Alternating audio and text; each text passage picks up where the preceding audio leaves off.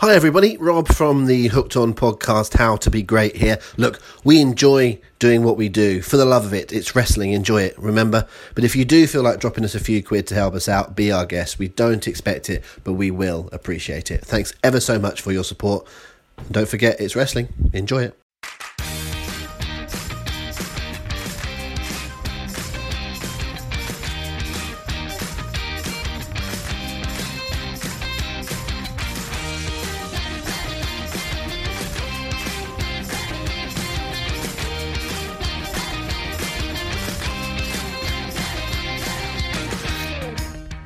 Hello everybody, welcome once again to another episode of the How to Be Great podcast.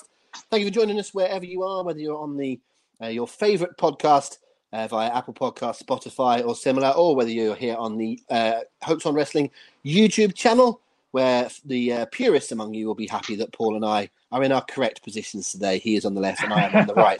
That is where we are on the screen, not necessarily our politics, but occasionally it can be that way. Hello Paul, how you doing mate?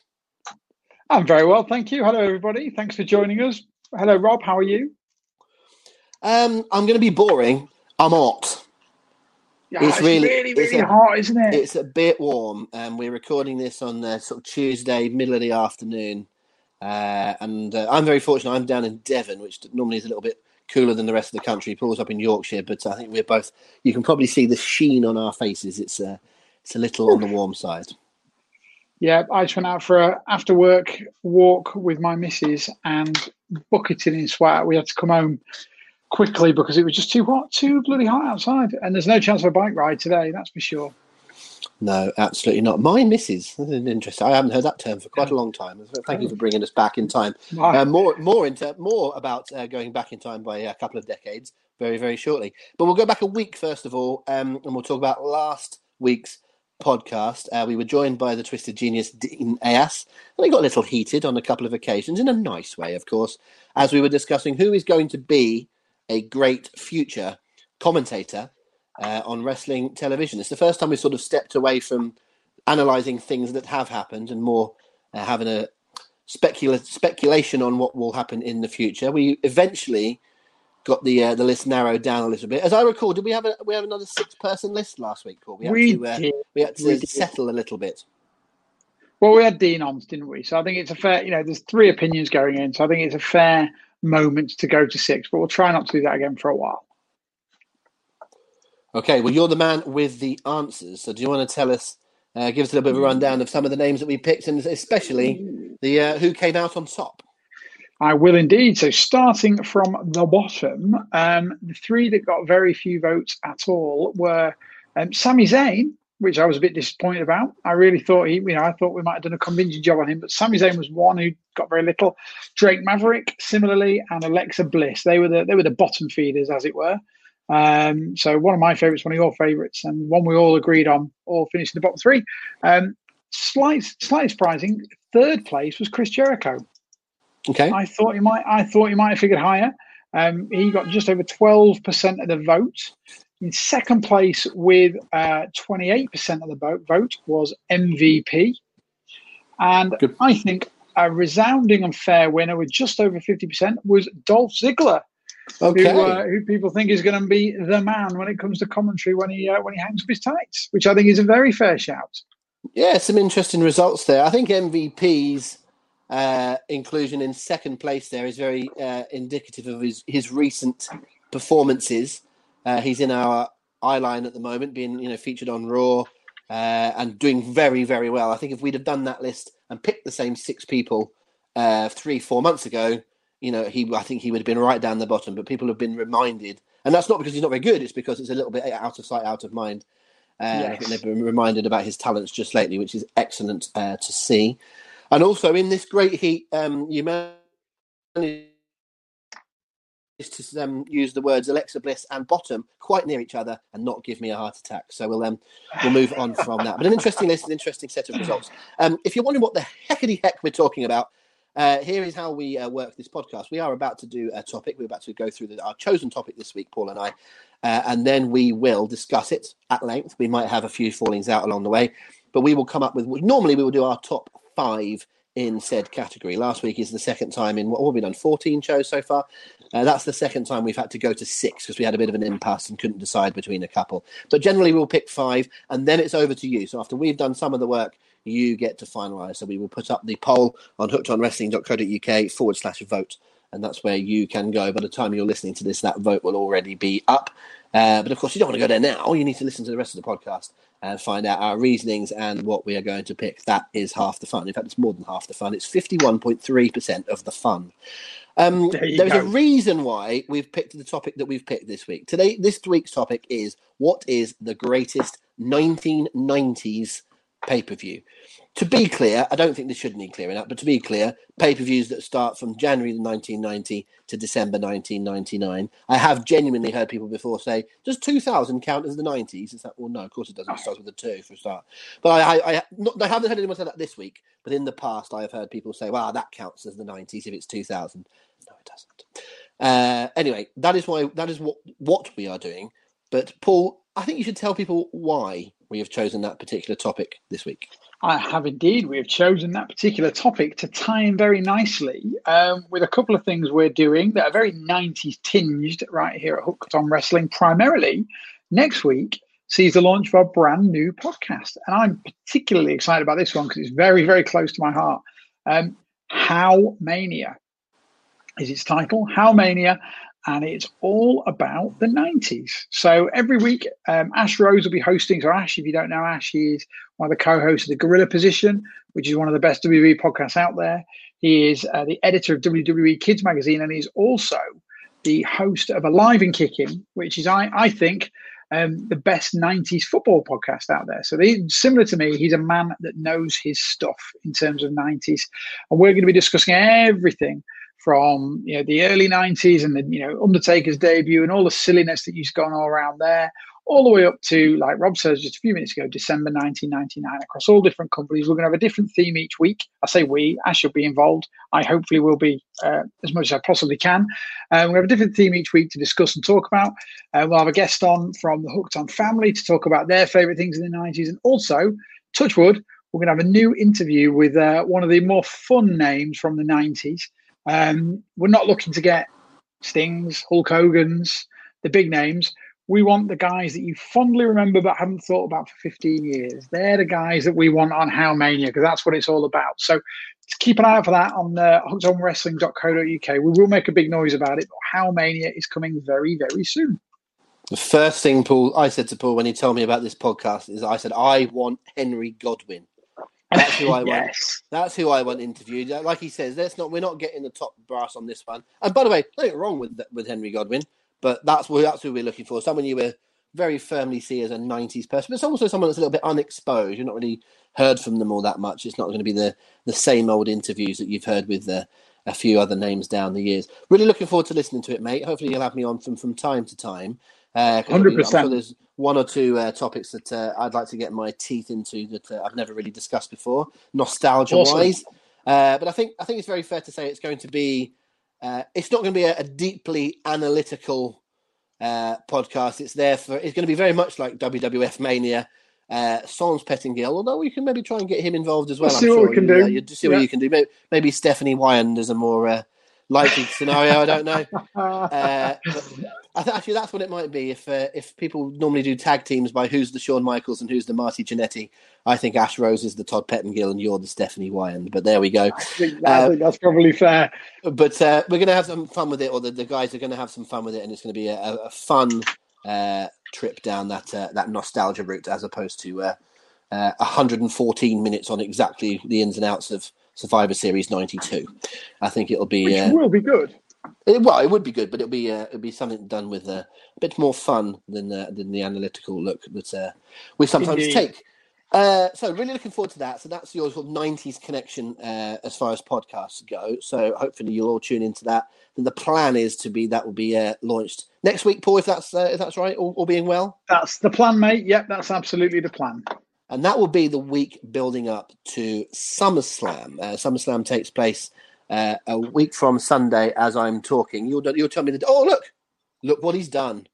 Paul Benson hasn't done anything yet, mate. So what he's trying to do and messing around on the screen, for those of you that watching on YouTube. Anyway, it's 23rd of August is SummerSlam. And while we can't do what we would normally do for the Hooked On Wrestling parties, what we are going to do is have fun in our own way. Tell them, Paul. So, as you can maybe see, a slight of the representation behind me. People are here listening, aren't they? Oh, my apologies. The vast majority of our listeners are, in fact, listening, as is the definition. So, SummerSlam night, August 23rd, Sunday night. Gutted. We can't do our normal parties. We can't do our big... We haven't been able to do WrestleMania. We can't do SummerSlam. This damn pandemic just will not go away. But... the devil makes work for idle hands, and we just could not sit around and do absolutely nothing for SummerSlam and let another WWE event pass.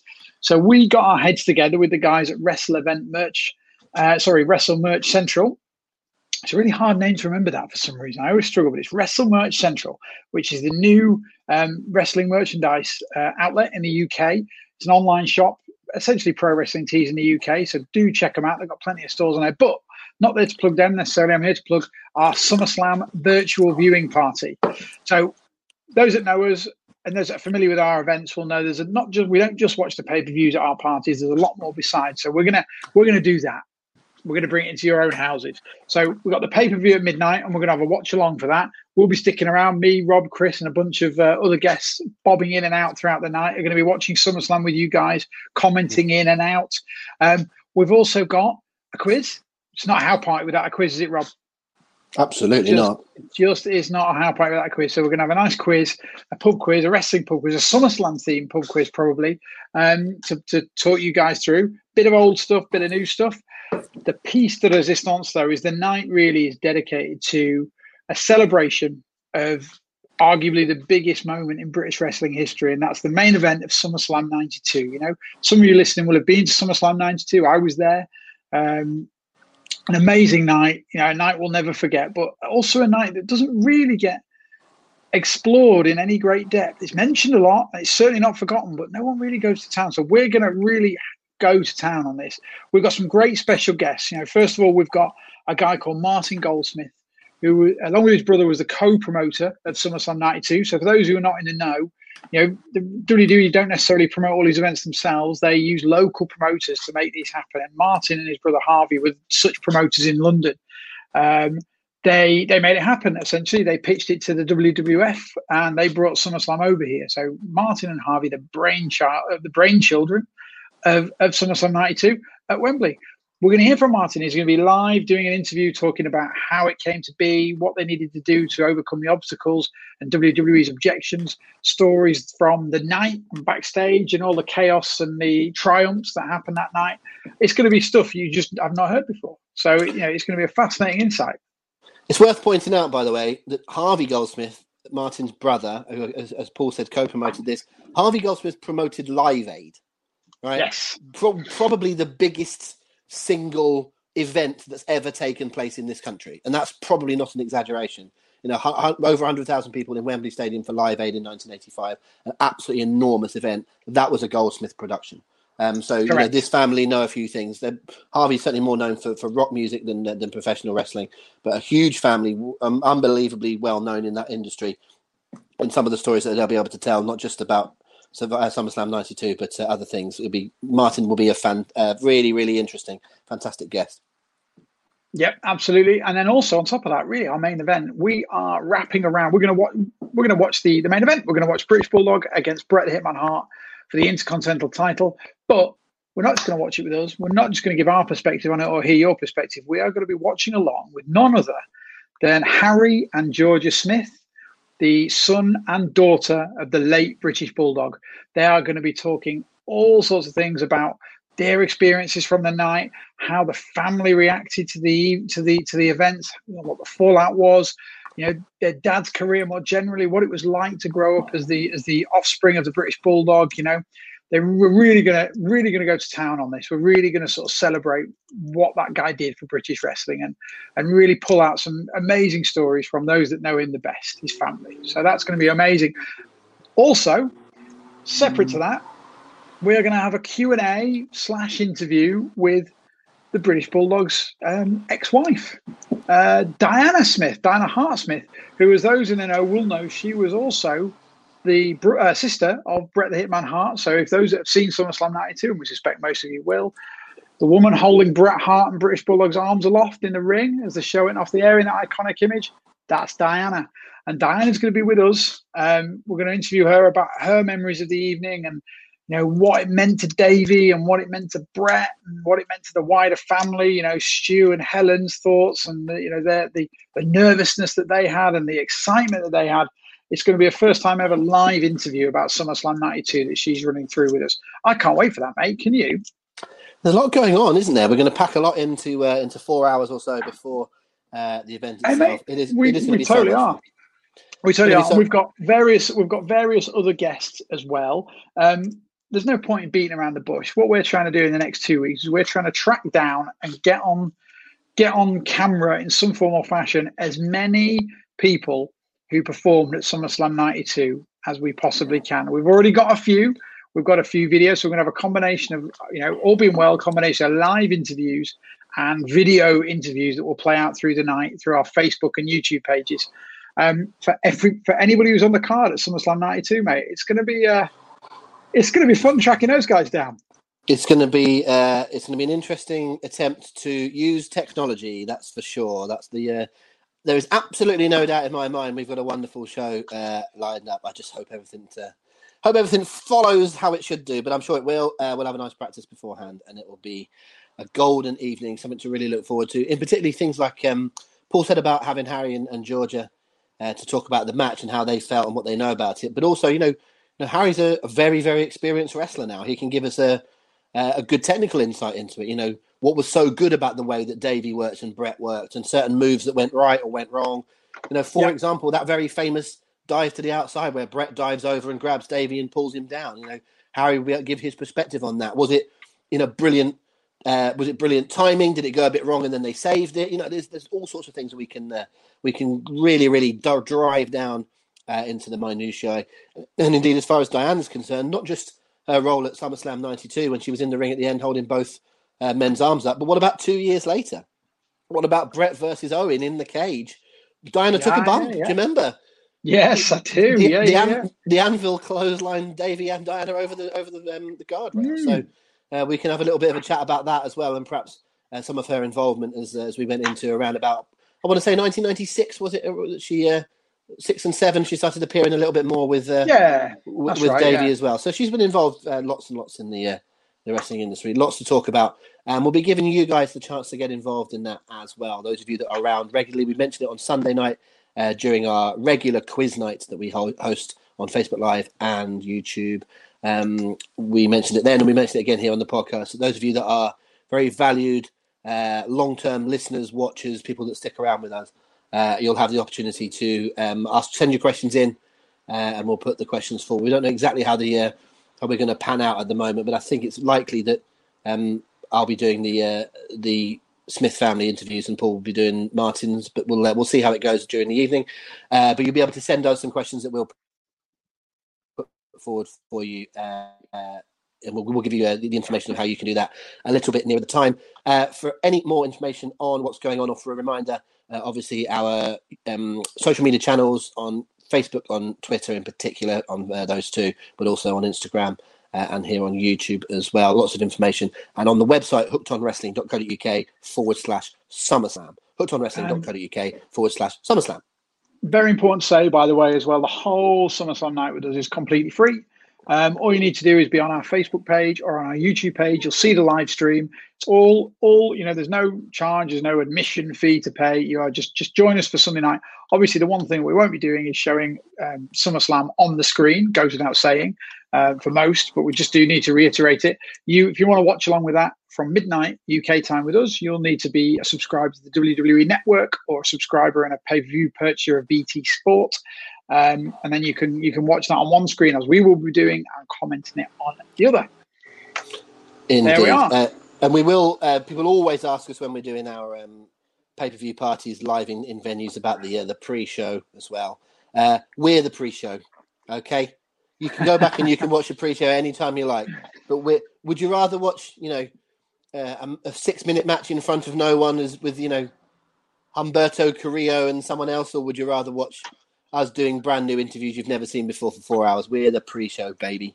Okay, so that's all that's going on the SummerSlam night. We've taken a long time covering that, but you'll appreciate we're really excited about it. It's something completely different for us. Actually, I think it's something completely different for anybody. I don't know of anyone that's ever done this sort of thing before. And we are anticipating there'll be lots of interest from outside of the usual Hookton family, as it were. But there's something you can dip in and out of. You don't need to buy tickets. You don't need to reserve your spot. All you need to do is have the capability to jump on and off on our broadcast whenever you wish on that evening. We can't wait to be with you. And if there's any information that comes up in the meantime, we'll share more on the social media. Do you want to plug those as well, Paul, very quickly? I will indeed. So if you want to go to Facebook, YouTube, or Instagram, it's there. You know, it's facebook.com/Hooked on Wrestling or Instagram.com/Hooked on Wrestling, of course. Slightly different for Twitter. Twitter is twitter.com/HO_Wrestling. But you can, as Rob said earlier, you can find all of those social media links and all the information you need, as well as great content and news and articles and whatever else on hookedonwrestling.co.uk. And there'll be plenty of SummerSlam content coming your way in the next, what we got, 11 or 12 days as we speak right now before SummerSlam. Lots of nostalgia trips, lots of top 5 lists.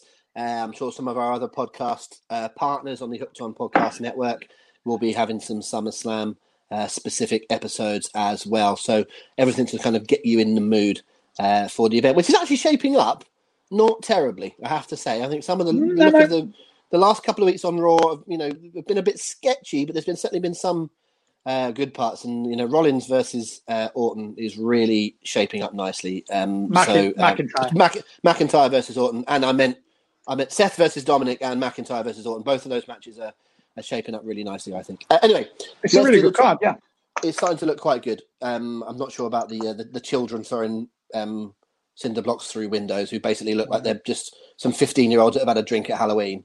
But apart from that, it's quite good fun. Okay, let's get to the topic in hand. Today we are discussing what is the greatest 90s pay-per-view in wrestling. So we are opening it up to wrestling. We're not specifically doing WWE, although I feel that will probably be WWE heavy, mainly because that's our knowledge base, but also because WWE did dominate the 90s from a pay-per-view perspective. WCW come into it later on, and indeed earlier on there was some interesting stuff. And there is obviously other companies that are involved as well. But we will, hand on heart, admit that we are knowledge of, for example, New Japan and ECW is, you know, not as great as others would be. So you might well be shouting some pay-per-views such as that you've seen that we haven't. We can only go with what we know. But we do have a couple of those names to touch on. And we'll be going through... Go on, Paul. Rob, sorry, just to interrupt you, by the way, for anybody who is asking about our lack of Japanese representation on this, is because New Japan didn't actually start pay-per-views till 2007. Oh, is it a specific definition of pay-per-view, I suppose? I think it really has to be, doesn't it? So, yeah, you wouldn't be able to count anything from there. All right, fair enough. Yeah, we did have one suggestion of a Super J Cup from 1994, I think it was, but I'm guessing that... that was a big show that was released as a video as opposed to being an actual pay-per-view in the true sense of it. So that's an easy way out of that. Well explained. Thank you very much. I think before we mention any specifics, we need to get into the fact of we're trying to judge this show on a whole, and our wording is great, not favourite. There's undoubtedly certain pay-per-views that you would say, that's such a favourite of mine because I remember it fondly. I was this age. I was a big fan of so-and-so. I had all my mates round and we watched it, or I was there, or we could do all of those things. People will have their own little, Paul, for example, Paul's got a bit of a soft spot for WrestleMania 9. I don't think WrestleMania 9 is in. It only just gets into the top 10 WrestleManias of that decade. Sorry. Oh, I see. Right. You know, in my opinion, but I can understand why it's someone's favourite. But hand on heart, no one can seriously tell me that WrestleMania 9 is a great pay-per-view. It might be something you look on back of fondly, but it's not a great one. So we're going to try and be going into that. We'll also be looking at how much does one match affect things. For example, are we going to bring up WrestleMania 13, which doesn't have a particularly good card except for one unbelievable match, which might have been the best match of the entire decade. Can that bring up an entire card? What about a great undercard but a poor main event? What about a crowd involvement? There's all sorts of things we'll be discussing. So there's a whole retinue of things to go through. Let's start, Paul, where we've just been talking. Let's start in London in August in 1992. You were there. Yeah. 80,000 other people were there. I was probably watching it on a video about 3 or 4 weeks later because I didn't have access to those shows at the time. A mate would have. I probably had to wait until September when I went back to school and had a VHS from someone else that had watched it, that taped it, and then saw it. But SummerSlam 1992, undoubtedly for anyone of our sort of age, Paul and I are mid, some would say late 30s, and it's in our wheelhouse. Some of you are a bit younger and will look back on it fondly. It's also in this country, so that affects our view on it slightly. But it was still, wherever you're from in the world, an iconic pay-per-view. Was it a great one? You see, this is going to be a really interesting topic as a whole. I think I'm going to find it really hard to be objective because there's so much nostalgia and so much emotion and so much of my childhood wrapped up in these pay-per-views through the 90s and not least in 1992. Which is a great place to start, by the way, because, for me, that was the year I really, truly became a wrestling fan. My first event was SummerSlam 91, but in 1992, I sort of came of age as a fan, and I still thought it was real throughout the whole of 92. It wasn't until sort of early 93 that I realised it was not quite on the up and up. So I've got a really unique perspective. SummerSlam 92, I was there. As Rob said, I was 10 years old. I was with my father. One of the most amazing days of my life. Everything about the whole day is tremendous. I've got hugely fond memories, and I watch this pay-per-view at least once a year. Was it a great pay-per-view though? That is the question. It's really hard to say.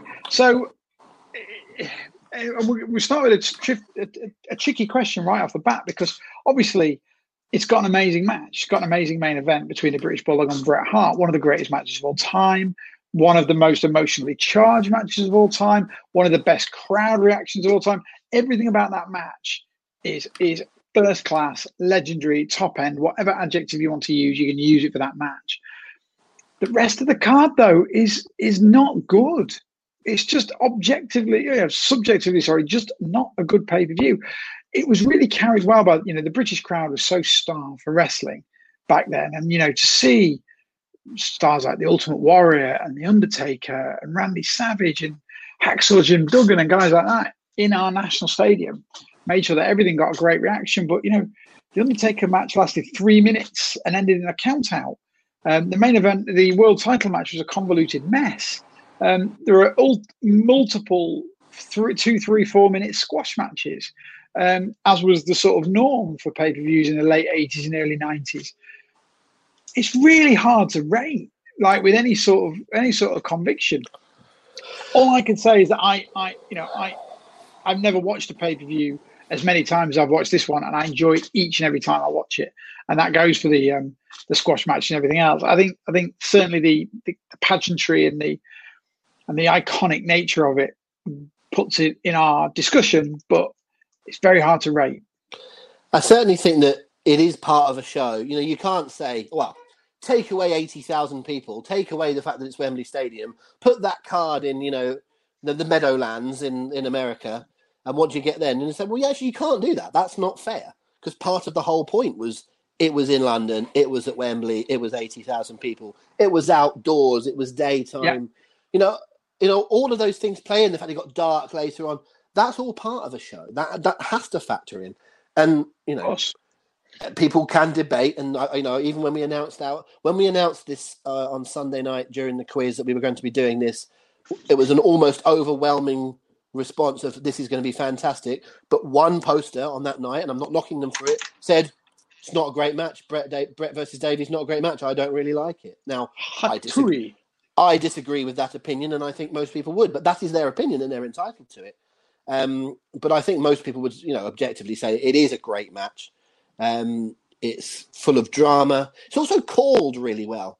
Sometimes people will, knock Vince a little bit for not being a a great commentator because he says what a maneuver rather than telling you that it's, you know, a Japanese arm drag or whatever. But Vince is on form on that night. In that match, he calls the match excellent. Vince is a much better commentator than people give him credit for in big matches. At the time, I'm saying is as because I'm, you know, thinking of the match in my head. I'm not saying be able to do it now, but I'm saying that when you go back and listen, he works. And him and Bobby are good all night. It's a good presentation, but it's hard to think that a great pay per view, and I mean that with a capital G, and to be making our list is going to have, you know, Nails versus Virgil and Crush versus the Repo Man, and as you say, 3 minutes of Undertaker versus Kamala. It's just really hard to think. I mean, what's the next two best matches after Bret and Bulldog? It's probably Warrior and Savage, but as you say, it's unsatisfying finish, and maybe LOD winning the first match. Maybe LOD, maybe Michaels Martel. Even that's a bit silly, isn't it? Two heels that can't punch each other in the face. It's like. Yeah, quite. The drop-off is stark. And I think, mate, you know, when we look back on this, we're going to really struggle to sort of pick quality by today's standards because pay-per-views are so different. Mm. You know, they had a different purpose back then. They were more like boxing pay-per-views, weren't they? And they were propped up by one or two big matches, and the rest was filler. Like, you imagine trying to throw, you know, going back to WrestleMania 7, for instance, and chuck the Mountie against Tito Santana onto WrestleMania nowadays. Now, well, it just, well, actually, this WrestleMania, they had Baron Corbin versus Elias, which harked back to that sort of thing and stuck out like a sore thumb because of it. Because of the circumstances going around. This year's WrestleMania was effectively 7 hours, though, wasn't it? So it's correct, and it was effective. You know, it was a complete. It doesn't count. It just doesn't count. It doesn't. But you look at that now, and this was prevalent in the early '90s. Right. Only for a couple of years. So I think, you know, what we have to do is kind of judge these in the context of the time. And in the context of the time, SummerSlam 92 was a fantastic pay-per-view. I think we have to take it into account. I don't think we have to only judge it in the context of its time, because we have to be, you know, objectively saying, is this better than this? It's a little bit like saying, you know, is Usain Bolt a better runner than Carl Lewis? Well, he is, because he's quicker. You know, it's just a simple fact. Usain Bolt runs quicker, so therefore he's better. But I take your point in terms of understanding, you're sort of grading it on a curve, as it were. Yeah. I would also say, in your analogy to boxing, in terms of, you're right, if there's a big fight coming up, you know, if it's, you know, I don't know, Mayweather versus Pacquiao or something is being built up, do you care if all the undercard matches are rubbish if the main event lives up? You know, that's not what you're paying for. But then that's not really what wrestling has been based on for a long time. Even that pay-per-view, it wasn't built on Bret versus Bulldog, was it? That was the main event, and that was the match people wanted to see. But it wasn't the only thing that was prepared, and everything else was thrown back. You are still paying for other things. I think it would be a little bit narrow to look at it that way. But what I do think we need to look at is how important is an undercard and how important is the main event. Because I'd like to offer that the next one I'd like to offer is the SummerSlam the year before. Both of you, both you and I, say that it's the first pay-per-view we remember watching. So I'm fond of this one in the way that you're fond of 92. It's probably the pay-per-view I've watched the most in my life, gone back and watched over and over again. I do think objectively it's a better show than 92. I think there's more better matches in it. However, I would say I think it's a good pay-per-view for 2 hours. And then I think the tag match between Warrior, Hogan and Slaughter and his crew, I don't think it's a good match. I don't think it's enjoyable anymore. I think it's got no good workers in it. You know, sometimes you can have people saving it. You've got 5 people here. At least 3 or 4 of them are very much past their best. None of them even had a best. And then after that, it's how do you rate the wedding? You know, it's a long, long passage of time when you just have a wedding and actually nothing goes wrong.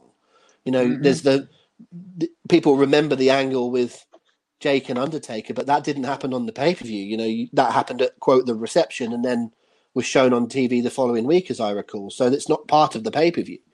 So I'm not interested at all in the last hour of SummerSlam 1991. But the build-up to it, you've got Bret versus Perfect, which is a match that's probably only a tiny step down from Bret and Bulldog is better, but not by much. No, agreed. But you have got, you know, the opening six man is fun.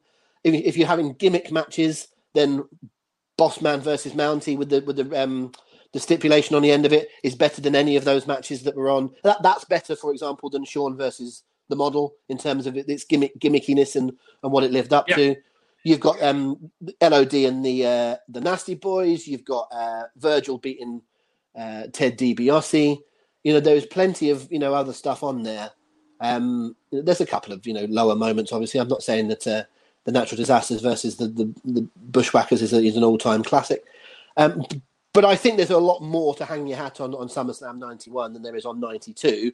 But how important is the fact that the last hour, the main event wrestling match and the main event wedding, to me, you know, I get to those matches and don't really watch. I skip over.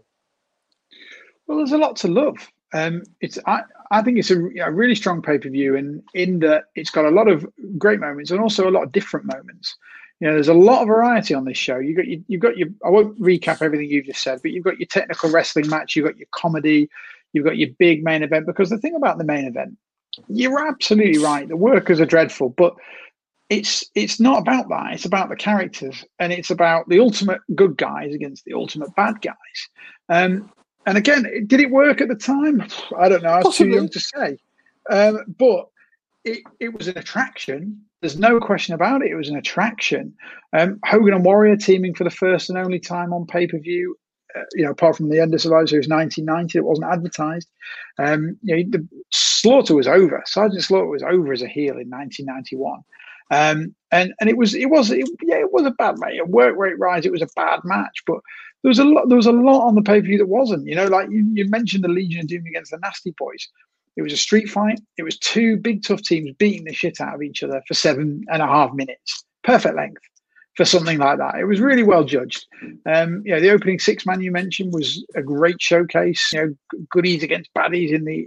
It was really straightforward, this pay-per-view. It was a really straightforward black and white, good guys versus bad guys. And most of the time, the good guys won. Yeah, I was going to say, it was babyface heaven, that show. It was a very, very feel-good pay-per-view. You think about it, right from the start, you got the goodies winning, the faces winning the opening tag. You got Bret Hart beating Mr. Perfect. The Disasters beat the Bushwhackers, but then Andre the Giant comes out, who's a face by then, and helps the Bushwhackers run them off. And LOD. And LOD, yes, of course.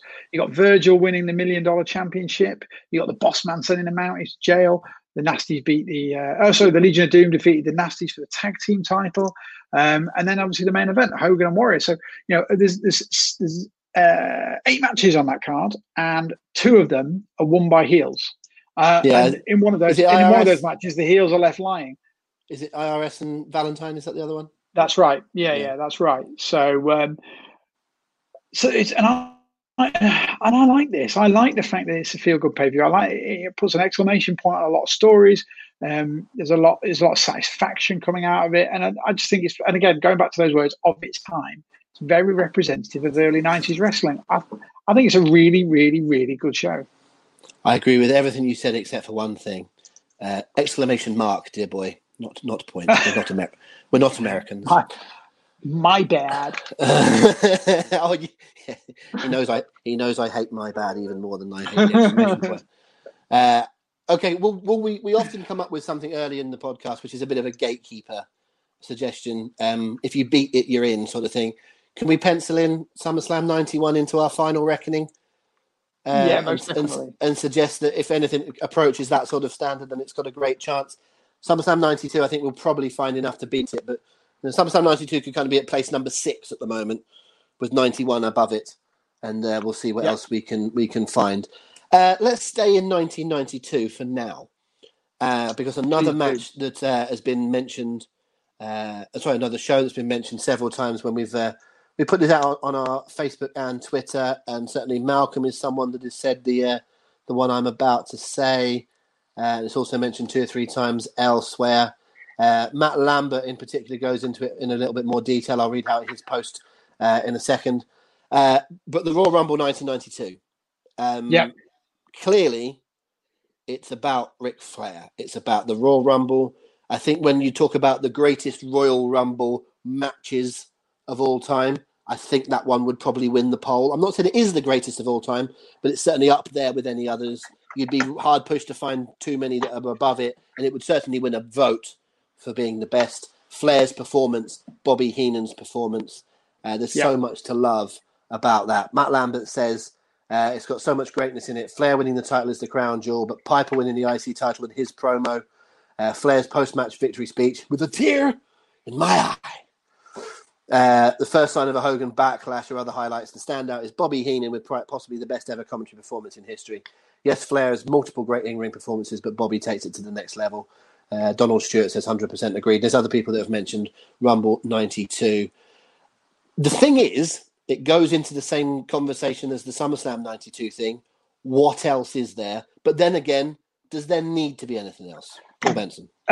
In a word, no. And there is some, and there is some other stuff there. So you've got, obviously, the Royal Rumble match speaks for itself. It's over an hour from bell to bell, but really the whole presentation's what, an hour and 20? When you're taking the video packages, the post-match interview, the ring introductions, Jack Tunney doing his thing. It's an hour and 20. It's nearly half the pay-per-view.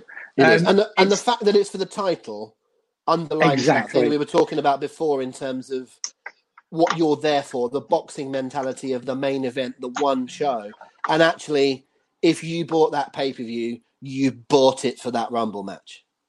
No question. But then you look at that, and you also look, the second thing the show's got going for it is Roddy Piper defeating the Mountie for the Intercontinental Championship. Not a good match by any stretch of the imagination, but it's Roddy Piper winning his only singles title in the WWF. It's a moment. It's a really feel-good moment, and people loved it. And let's not forget that opener, you know, the New Foundation against the Orient Express, damn good opener. It's okay. 15 minutes. It's a good tag team match. It's a 15-minute. WWE did a lot of that in that era. They'd put on an exciting, interesting, no-stakes tag match to open the show. I actually think sometimes people get that a bit confused because the year before, I think I'm right in saying the year before was the Rockers and Orient Express. Is that right? That was tremendous. Yeah, but that's amazing. That tremendous. But I think this people isn't that. Get that. No, I know it's not that. And I know you know it's not that. But I think sometimes people go, oh, it's not just the Ric Flair's match. But the opening tag match was amazing. It's like the opening tag match was all right. The Rockers match the year before was the amazing one. I think people sometimes get those two conflated. Sure. I'd go much better than all right. I'd say really good, really fun. But it's not as good, not on a level as the year before, which was excellent. The two other tag team matches on the card, the Beverly Brothers against the Bushwhackers is 15 minutes of shite. And the disasters against the Legion of Doom is similarly dull, but it doesn't matter because the main event, the Royal Rumble match, it's got so much star power, and just to treat it as one match is almost unfair because you've got look at all the all-time greats in that match: Hogan, Flair, Undertaker, Savage, Jake Roberts, Shawn Michaels, Sid Justice, the British Bulldog, Ted DiBiase. The list goes on and on and on. Skinner, it's just incredible. Like the star power in that match, incredible, and the booking and the story told is just so good. I think if this match alone was all that was presented on the pay per view, if literally there was nothing else from start to finish, if it pay per view opened with Jack Tunney and those video packages they used to do, the little one-on-one interviews with the combatants, that was it. This would be in contention. It was sensational. It really is very good. I mean, my instinct wants I want a complete show. You know, I want something from bell to bell, from start to finish. Sorry, with lots of great matches, lots of great content. But if there is a pay-per-view in the 90s which we can break the rule for, because I'm not sure we can break it for SummerSlam 92, as feel good as that is to us, and we can't break it for WrestleMania 13, I don't believe, with Bret and Austin. There's simply not enough else going with it, but this is the main event. This is what everyone tuned in for, and it is an unbelievable performance by Flair, by Heenan, and by so many other people on that card. It's a Rumble with a story. This is the thing, is that Rumbles, it's not just about who's in there, but it's about how the stories that, you know, go through it. There's, you know, wrestlers. I'll tell you what's an underrated Rumble. I'm not going to throw this in as necessarily as a choice, but the following year is a great Rumble match as well, 93. But there's lots of sure bits that make up 93. There's Backlund being in for a long time. There's the Giant Gonzalez and Undertaker. There's Flair and Perfect. You know, there's Yokozuna. There's lots of bits that are in that Rumble that make it a really good Rumble match. Not as good as 92, which is Flair dominated, but there are the little bits that go along. But it's such a great narrative. I think it's going to be an hour shake-up. I think if we come up with 3 or 4 better than that, then, you know, cool. But I think it's going to have to be an hour shake-up, don't you? Definitely. Yeah, it needs knocking off rather than adding 2. Let's put it that way. Yeah. No, noting that down... Let's stick with Rumbles. Let's just kind of whiz through the 90s in terms of Rumble. Is there any other Rumble show, and I'm not talking Rumble match, Rumble show that you can put up there? Because it's a hard pay-per-view to assess the Royal Rumble because the Rumble match dominates so much.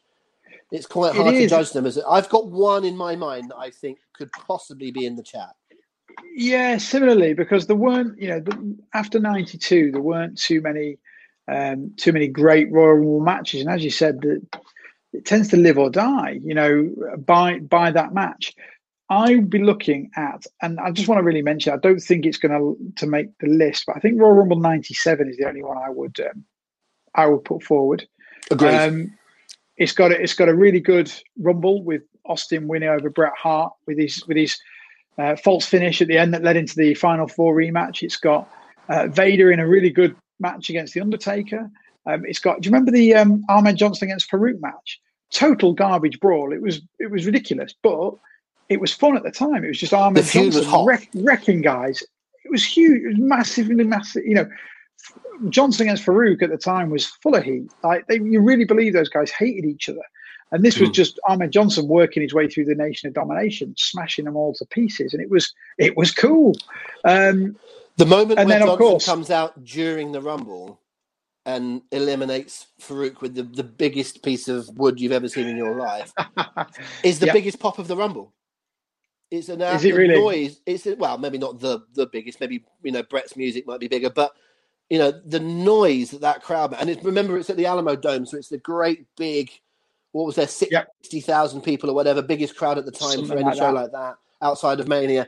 And just the noise kind of like went in waves to the noise in North America. The noise just like goes back in waves, and you know, you can hear you know, Ahmed Johnson is a really, you could do, there's a show for you on Howlmania. I want a show on Ahmed Johnson. Just to go through, it's probably not your priority, but certainly a few months into the pod, have an analysis on the career of Ahmed Johnson. Because it'll be a hell of a story. But yeah, anyway, going back to that Rumble 97, there's all that's in there. You know, the opener, which as I recall is Triple H and Goldust, is okay.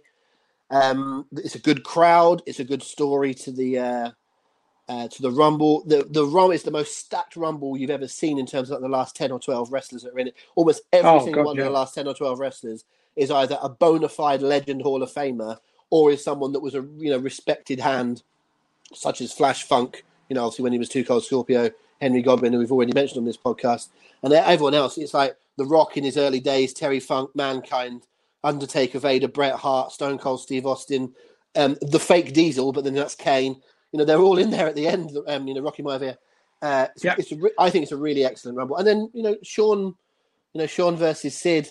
You know, it's not an absolute mega classic because, you know, you're never going to get a classic out of Sid, and, you know, Sean wasn't very well. But if you're allowed to include Hogan and Warrior doing the business in their tag match, you're absolutely allowed to include Shawn Michaels winning the world title in his hometown. Because as you say, it's a moment. It's not a bad match. It's just not as good as it possibly could have been. I think this should be in our discussion at the end. You know, because I'm not absolutely sold that we'll definitely be able to find 4 or 5 better. So I think it should be, you know, I think it should be on our medium list. We try to think of this as the long list. We're working towards a medium list, and maybe we'll knock it down to a short list of 5. I think it should make the medium list. Yeah, I think so too. I think it's great. Like you say, the Shawn Michaels Sid match was a moment. It was, you know, a real sort of historic coming out party for Shawn Michaels. Yeah, this is in contention for sure. Okay, we've just done Rumbles. One other thing I want to get out of the way is another. I won't call it a gimmick pay per view, but it's certainly a very themed pay per view. What I want to cover, in fact, 2 of them. Yep. I want to cover 2 of them, and then we'll sort of open up a bit wider. I want to start with, let's do Survivor Series, right? Because I think Survivor Series, like the Rumble, it's kind of hard to judge Survivor Series because of the nature of a lot of Survivor Series events having the tag teams, you know, the 4-on-4, 5-on-5. It's almost impossible to have an all-time great 4.5-star classic Survivor Series match. Sure. They don't come along very often. I only have one Survivor Series to me that possibly could be chatted about on that kind of level. I wonder what your thought is. There's one that's a bit of an outlier, and there's another one that's a good Survivor Series in the old-fashioned style. But I'd like to hear your thoughts. I've got quite a few. Actually, I think I've got more Survivor Series than I have any other WWF pay-per-view, which is bizarre. But I think I have. I'll start at the top, and I'll start with the one that if you told me I could only put one forward in the discussion for the best Survivor Series of the 90s, it's 1998. Okay, this was one I knew we were going to have a discussion about, but okay, go on. Okay, Survivor Series 1998. There has never been in history, and I would fight you till my grave on this one. There has never been a better booked pay-per-view in wrestling history, and that's Vince Russo's work. It was a phenomenal story told throughout. You know, you've got the Deadly Game tournament. Forget everything else, to be honest. You know, this is all about the tournament. The Deadly Game tournament for the WWF title, and the shenanigans that went on with The Rock and Mankind and the McMahons and the Big Boss Man and Stone Cold Steve Austin, The Undertaker and Kane, all intertwining to create a phenomenal story that no one saw coming. You know, you had Mankind as the corporate puppet, as it looked like, being given easy shots and an easy passage through to the final. And then you've got The Rock, who seemed to be having barriers put in his way. But it just wasn't the case. The corporation it was so good. It was so well constructed. Every layer of it made logical sense at the time in what you thought you were looking at. And then when you went back and looked at the big twist at the end, it made completely logical sense then. And that is rare as rocking horse shit when it comes to wrestling, isn't it? You cannot pick holes in this show. Is the match quality good? Absolutely not. There's not a good match on the show. They're all short. They're all, there to serve a purpose. But I love this tournament for the story told. I think there's not a better story of a pay-per-view that I've ever seen. This brings up, I think, another question in terms of how we label greatness in this particular environment. I don't disagree with anything you just said at all, but this is nowhere near my list. And the reason is because I think it's my definition, this, by the way, so you might disagree with me, the people might disagree with me, but I think of a great pay-per-view as being something I will go back to and watch again and again and again and again. I've watched this maybe twice because I know the ending. Okay. Everything is about the story. And you're right, it's perfectly done. It's brilliantly executed. At the time, it's ingenious. But there's no reason to go back and watch it again because it doesn't hold me for 3 hours because I know what's happening. I'll tell you what I'll compare it to, and you're the film guy, not me. You know that I've not seen lots and lots of films, right? But one of the most overrated films that I have ever seen is The Empire Strikes Back. I can't bear The Empire Strikes Back. I think it's really, really, really boring, right? And I'm not a big sci-fi guy anyway, but I don't mind Star Wars. But I think The Empire Strikes Back is massively overrated. But the reason probably I think that is because I knew the ending before I watched the film. It's in the zeitgeist. I'm not spoiling anything, by the way, by giving away the ending of a film that took place 40 years ago. But at the end of the film, you find out that Darth Vader is Luke Skywalker's father, right? And that is the whole point of that film. In fact, it's the whole point of the first two films. That's what it's building up to. But if you know that, nothing happens in it. And there's not a lot. That's the big story point that takes you on to film three. And once you know that, it's a bit of a dull watch. It's a bit hard to get through. And this is what I have here. Now, I think Survivor Series 98 is almost... I think if we were doing the best ever Raws, and this would happen to be a 3-hour Raw special, it'd probably win it. Do you know what I mean? Because to me, this feels like a 3-hour Raw. It doesn't feel like a pay-per-view. That might sound like a weird thing to say. But I am not going to ever go back and watch that over and over again because, it's one of those shows that's hard to, that's hard to pin down. Sure. Well, that's very symptomatic of the late 90s, isn't it? Everything felt like a Raw show, really. It was all crash bang wallop. It just happened that this one was much more thought out than your average episode of Raw or a pay-per-view, but everything had a story to it. So well, I'll tell you what, let's come back to that when we get to the end. There might be stuff that beats it out, but let's hold it for now. Yeah, okay. What was, I'll tell you the Survivor Series that I thought of in terms of a bit more of a kind of and more of an old-fashioned Survivor Series that has Survivor Series matches, but also has other stuff going on. 1995. I think that's the one that stood out for me as having, a lot of the actual. I'm not a Survivor Series fan. I was never sold on the concept of it, because to me the 4-on-4s didn't mean, or 5-on-5s didn't mean anything. There was no prize at the end. There was no honor, really. It was just a bunch of people stuck together for no real reason having a match, and I didn't really get much out of that. But this one, to me, had more different stuff on it. It has a very, very satisfying main event title match, very satisfying.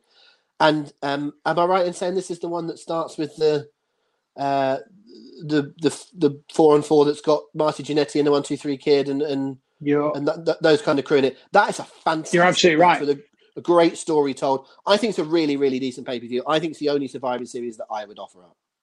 Well, I think you're on something, because not only I'm just got the card in front of me now, but not only does it have that great match to start, it then goes into that fantastic 4-on-4 women's match, where it is against Team Alundra Blaze, which is brilliant.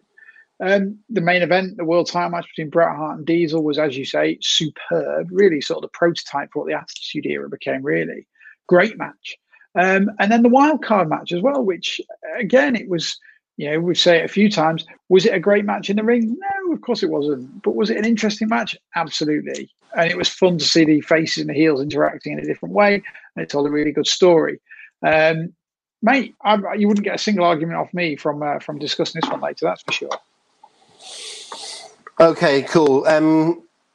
In terms of other Survivor Series, I'm trying to see what other suggestions we had from people. Andrew Scrimshaw said Survivor Series 98. As you mentioned just there, but is there any other ones that you wanted to offer up quickly? Not with any great conviction. I think there's a whole bunch that I found immensely fun, but I couldn't really put up. If I tried to argue for them, you could eviscerate me quite easily. I'd say the only, especially looking at 1990 and 91, two really enjoyable shows, but there's too many holes in them to really consider them the best of the decade, but both really, really fun for what they did. And you're right, when you look at the watchability factor, probably actually I've seen those more than I've seen 98 by choice. So yeah, I'd go with those two. But I don't think we need to go into any depth with them because they're not going to hit our list. Okay, you just broke up. I think Paul might have gone. He was breaking up a little bit towards the end of that. Okay, what we'll do here, folks, is we record this now, because we record this via the YouTube channel, and then we'll take the recording later on for the podcast. It's a little bit difficult to add this together. At this point, what we'd normally do is have a recording break and then come back and record the rest of it. It's a bit tricky to do that, so hopefully Paul is trying to get his internet back. Well, I'll tell you what we'll do while Paul's away briefly, trying to get his internet back, which I presume is the issue. Maybe there's a thunderstorm in deepest, darkest Yorkshire. I'll do some of the comments. I'll lift some of the comments that we've had with some suggestions. Let's go back on the Twitter feed. I'll keep away from a couple of the ones that we're going to deliberately hold back on, because I know we're going to talk about them at some stage. But as I mentioned, Malcolm definitely said Rumble 92. Andrew Scrimshaw offered a few up, and I thought they were interesting because he put one-liners afterwards, and they're not necessarily ones that you might expect. Andrew said SummerSlam 92, great atmosphere and some very good matches. We've covered that a bit. Survivor Series 98, great story from start to finish and great twist at the end. I mean, that is important. Like I did say, it's not one I go back to and watch, but we do have to think about whether, in the moment, how satisfying it is that as important as going back and watching over time. Royal Rumble 1999, really good pay-per-view to portray that era. That's another good point, actually. If you go back on 99, that's the one that Vince wins, isn't it? So I'm not convinced that that's full of great action, but it's a reasonable undercard. It certainly overacts. If you go all the way through that, the crowd reactions to Rumble 99, the crowd is really, really into it in terms of who's coming through. And again, the Vince story, it's not a great Royal Rumble for action, but you do have a very clear story of Austin and Vince and the corporation and the bounty on Austin's head, them coming back, the Undertaker making an appearance and the sacrifice of Mabel into Viscera. So there is some stuff going on. Like I say, it didn't come up when we were talking about the Rumbles, and I think the ones we've mentioned are probably going to feature higher, but I'd have it nearer the top half than the bottom half, as it were. Andrew also mentions WrestleMania 12, and he says, good matches and very entertaining Goldust versus Piper fight. WrestleMania 12 is obviously dominated by Shawn and Brett, the Iron Man match, and it's a polarizing match. It's one of those matches that some people think is the greatest match of all time, and some people think is terrible. Paul and I have covered this lots of times on this version of the podcast and others, so I basically know what he would say without him being here. I'll ask him when he comes back, but I know what he would say. Paul doesn't like that match at all. The Iron Man match. I think it's all right, but I think it's largely. But the people that love it, I think, overrate it. Brett loves it to pieces. I think he overrates it slightly. I think, for example, I've got the Hitman shirt on. Brett's my favourite wrestler of all time, but I think there are I can think of 8 or 9 better Brett matches than the Iron Man match easily. I think Brett versus Diesel from Survivor Series 95 that I just mentioned, I think is better than the Iron Man match in terms of the story told in the match, how it concludes, etc. I think there are moments where the Iron Man match drags, although technically speaking, it's exceptional. But for example, that's an hour and the Flair Rumble is an hour, and I know what I'd rather watch there. So I don't think WrestleMania 12 is going to come into it. Clearly we're going to get into Manias. We haven't really gone into WrestleManias yet as part of the chat, but I doubt 12 will come up. If Paul brings it up, it's a miracle because he'll have changed his opinion over the last little while. Adam Farnsworth says Survivor Series 99. Adam Pearson says No Mercy 99 has the finals of the Terry Invitational Tournament that set the bar for ladder matches for the next 20 years. Very, very fair point. That's an outstanding match. Sometimes overlooked because of the TLC matches that started to come up after that. But that ladder match is an absolute belter. I have to be honest, I can't think of too much other stuff that's on that show. If I were to get the lineup of the show in front of me and look at it, then perhaps I would change my tune. But ultimately, if I don't know what's on that, was it really, that great a pay-per-view? I might have a look at it in a minute and just see what I can remember. My old mate, Paul Inwood, who was the main man behind PSI events, if you guys remember that far back when we used to bring over people like Sean, Brett, JR, Chris Jericho, etc., on some of those shows with PSI events. Good to hear from Paul. He says WrestleMania in 1993. I don't care what anyone says. What he means WrestleMania 9. The point I made, I sent him a message back on that, and I said, now sometimes you get magazines, glossy magazines that will have, oh, hello, Paul, he's back. I'm just finishing a point on WrestleMania 9, so you've timed it well. Oh, good. You've come to the world's foremost WrestleMania 9 expert. Yes. So what I'm saying is that some people, glossy magazines will sometimes have lists where they have the 10 best-dressed people and the 10 worst-dressed people. And you'll often get someone like Russell Brand, who'll be on both lists, because some people think he's a style icon and some people think he dresses like a Zoom. Well, I think WrestleMania 9 is almost one of that, is on that list. I think if you ask the best of WrestleManias, people love WrestleMania 9 for the reasons that you do. But if you said, what's the worst? If we'd have done worst pay-per-views of the 90s, people would have gone, WrestleMania 9. Totally. So that would have featured in there. I did think in the intro to the podcast, you did slightly misrepresent my views in that I know WrestleMania 9 is not a good pay-per-view, but my view on WrestleMania 9 is when you say to people, what is the worst WrestleMania of all time? The vast majority, without even thinking, it's like Pavlovian. They just say WrestleMania 9. It's not, because there's a fun element to it. The matches don't make sense. There's very little build to a lot of them. Most of the matches aren't actually very good. In fact, the best match on the card is the Steiner brothers against the Head Shrinkers in a nothing tag team match halfway through the first part of the card. But there's just a lot to like. If we can get our heads out of our arses as wrestling fans and forget that it's not always about, making sure Dave Meltzer thinks the star ratings are right or making sure it's the most epic event of all time. It was a fun throwaway pay-per-view that was built just to be silly fun. They built it with bloody fake Julius Caesar and Cleopatra and held it in a car park mocked up to look like the Colosseum. It just, if you take it in the spirit that it is, it's a fun 3 hours. It is not troubling our list. It's not. It's probably in the bottom 10 pay-per-views of the 90s, but it's not the worst WrestleMania of all time, and not even close. I think what it is that there's sometimes there are football matches between really, really good teams that are good organized, good, well organized, good defensively, excellent on the ball, and they sort of cancel each other out. Everything they do is really, really, really good technically, but it ends up being 1-0. WrestleMania 9 is Plymouth Argyle 5, Grimsby Town 4.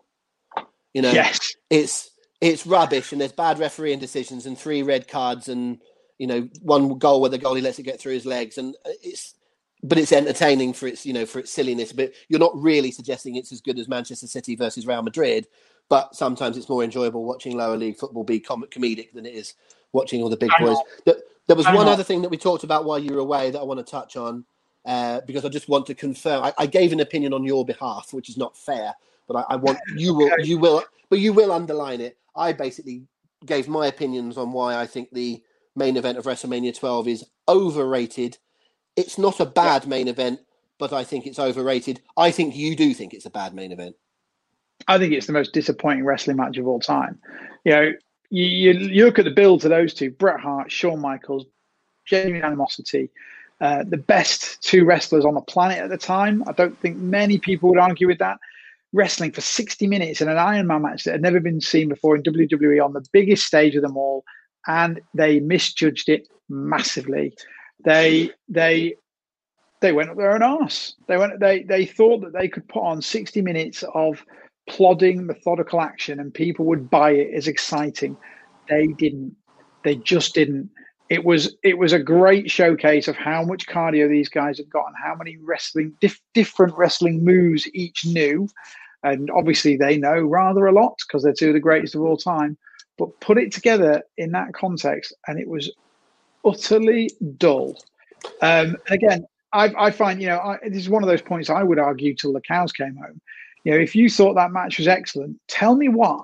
Tell me why that you think it was actually excellent. What was excellent about it, rather than you badge it as excellent because of who it was and what stage it was on, and it should be excellent. Go back and dissect it and tell me exactly what was good about it, and we'll have a discussion. I don't think many people honestly could back that up. But it's absolutely impeccably executed, to use a Brett phrase. Indeed. That's one of the things that's good about it. But it doesn't have excitement. See this, which is what wrestling is most. For example, it is 1,000,000 times better executed than Warrior versus Hogan from WrestleMania 6. But Warrior Hogan is more exciting, and it's not a better wrestling match, but it's more exciting. You're showing me an empty glass. I'm showing you an empty glass. Impeccable engineering, precision engineering has gone into making this glass. It's faultless. Yeah, it's not got nothing in it though. Is it exciting? Did I open it? Oh, I've got the greatest. Not until you put some Iron Brew in it, and it would be exciting. some whiskey and cherry Coke.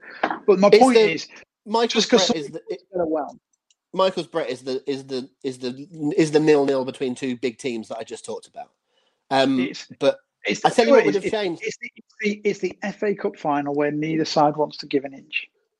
The thing is, in a football match, is that you always know it's going to be 90 minutes, and the one that scores the most goals wins. If football was next goal wins, it would be a bit of a different element to it. And I think that match suffered by being an Iron Man match. I think if it had just been Brett versus Shawn main event, and they'd have done exactly the same match, it just happened to have a 60-minute time limit, it would have been inordinately better, because at any 100%. Moment you think the match could end, and when it doesn't, and when it goes past half an hour, and the announcers could be going, my goodness, we've been going 40 minutes. This is the longest match in WrestleMania history. Neither of these guys can beat the other one. And if they looked more and more frustrated that they couldn't beat the other one, and it was going on, they were going, we've gone past 50 minutes. This is extraordinary. The commentators, but they didn't do that. And they just could just kind of, okay, still 0-0. Still 0-0. And I think as a wrestling fan, even at WrestleMania 12, in the kind of early days of people being a bit savvy, I think you could tell once it got over half an hour that you knew it was going to be, it was either going to be 1-0 in the last minute, or it was going to go 0-0 in extra time, which is what it did.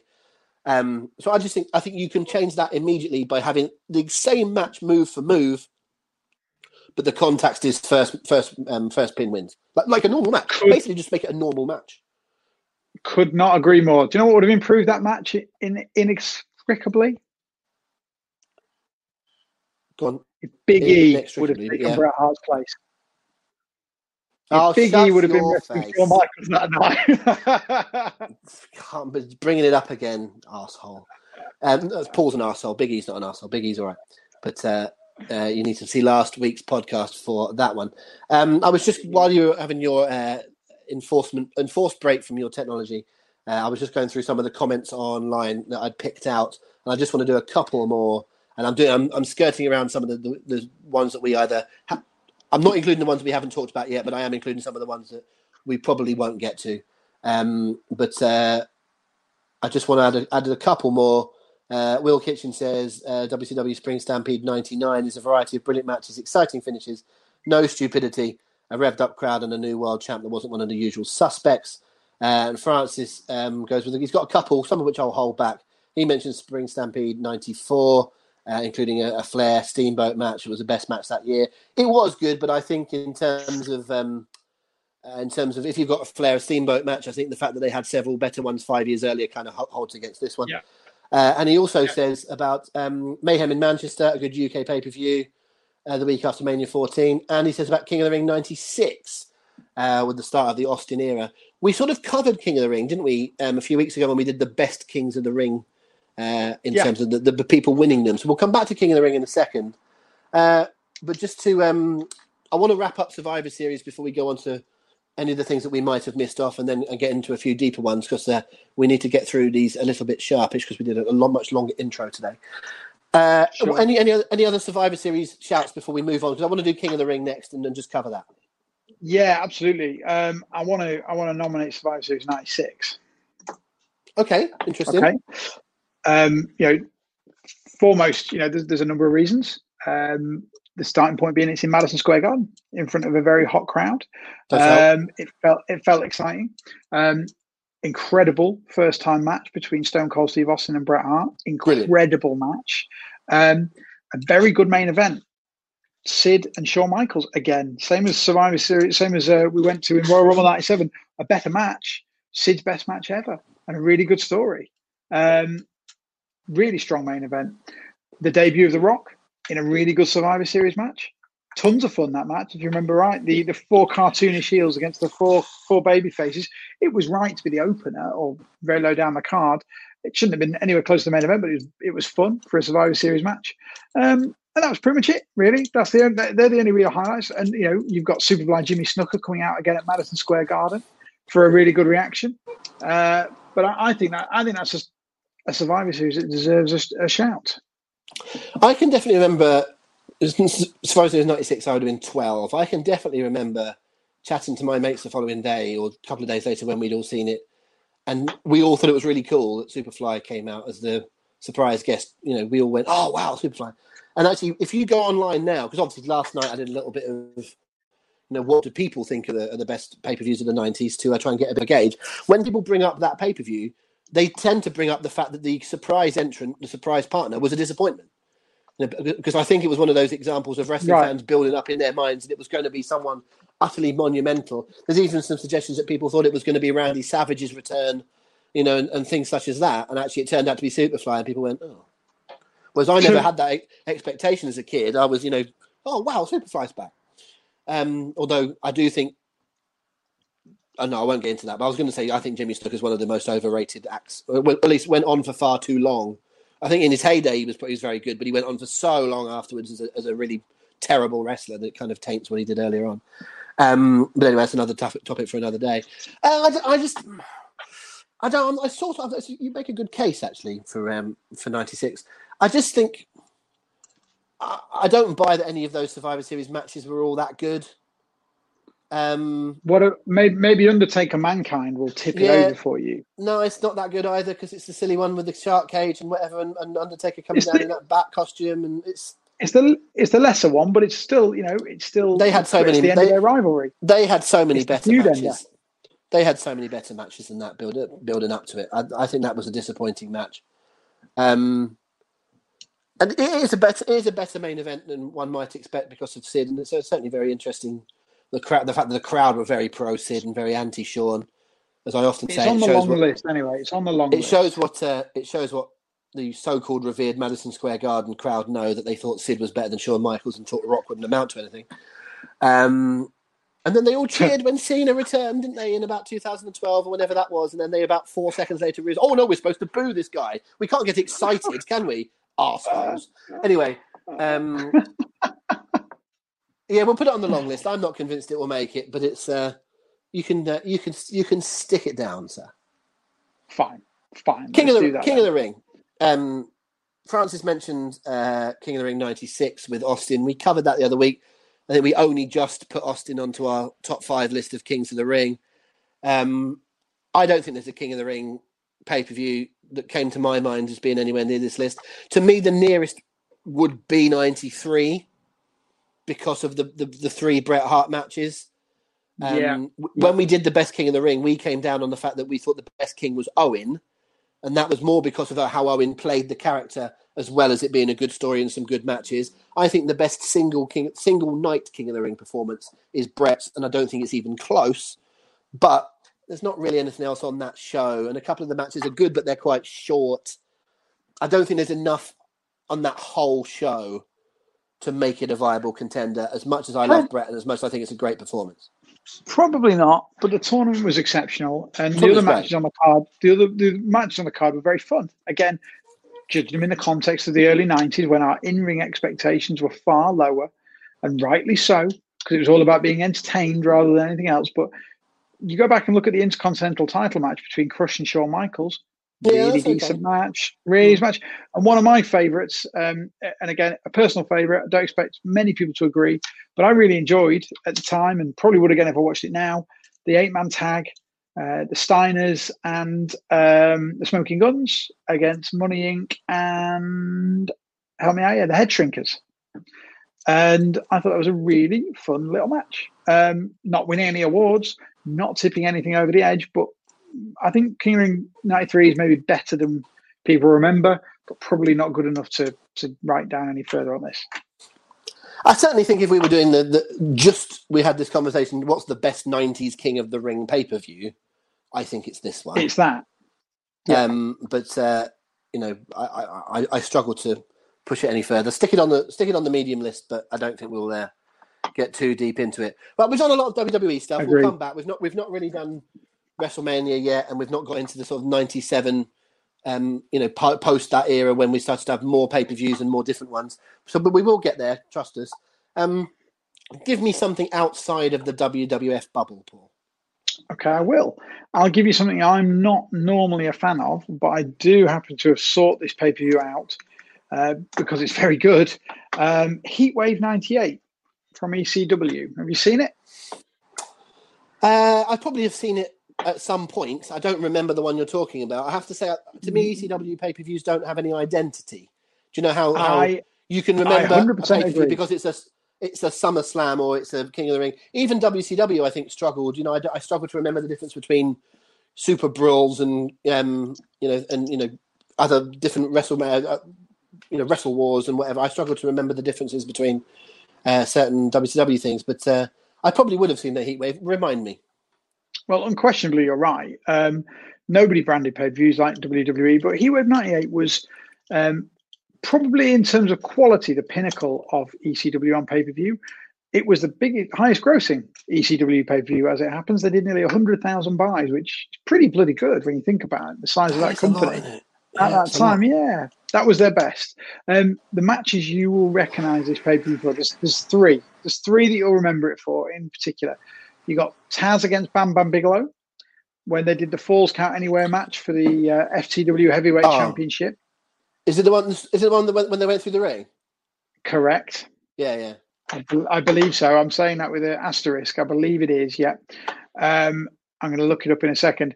The best match on the card, in my opinion, this is one I went back and watched it specifically for. It's the ECW tag team title match, should I say? It's Rob Van Dam and Sabu against Hayabusa and the guy that we know better as Hakushi, but here is Jinshi Shinzaki.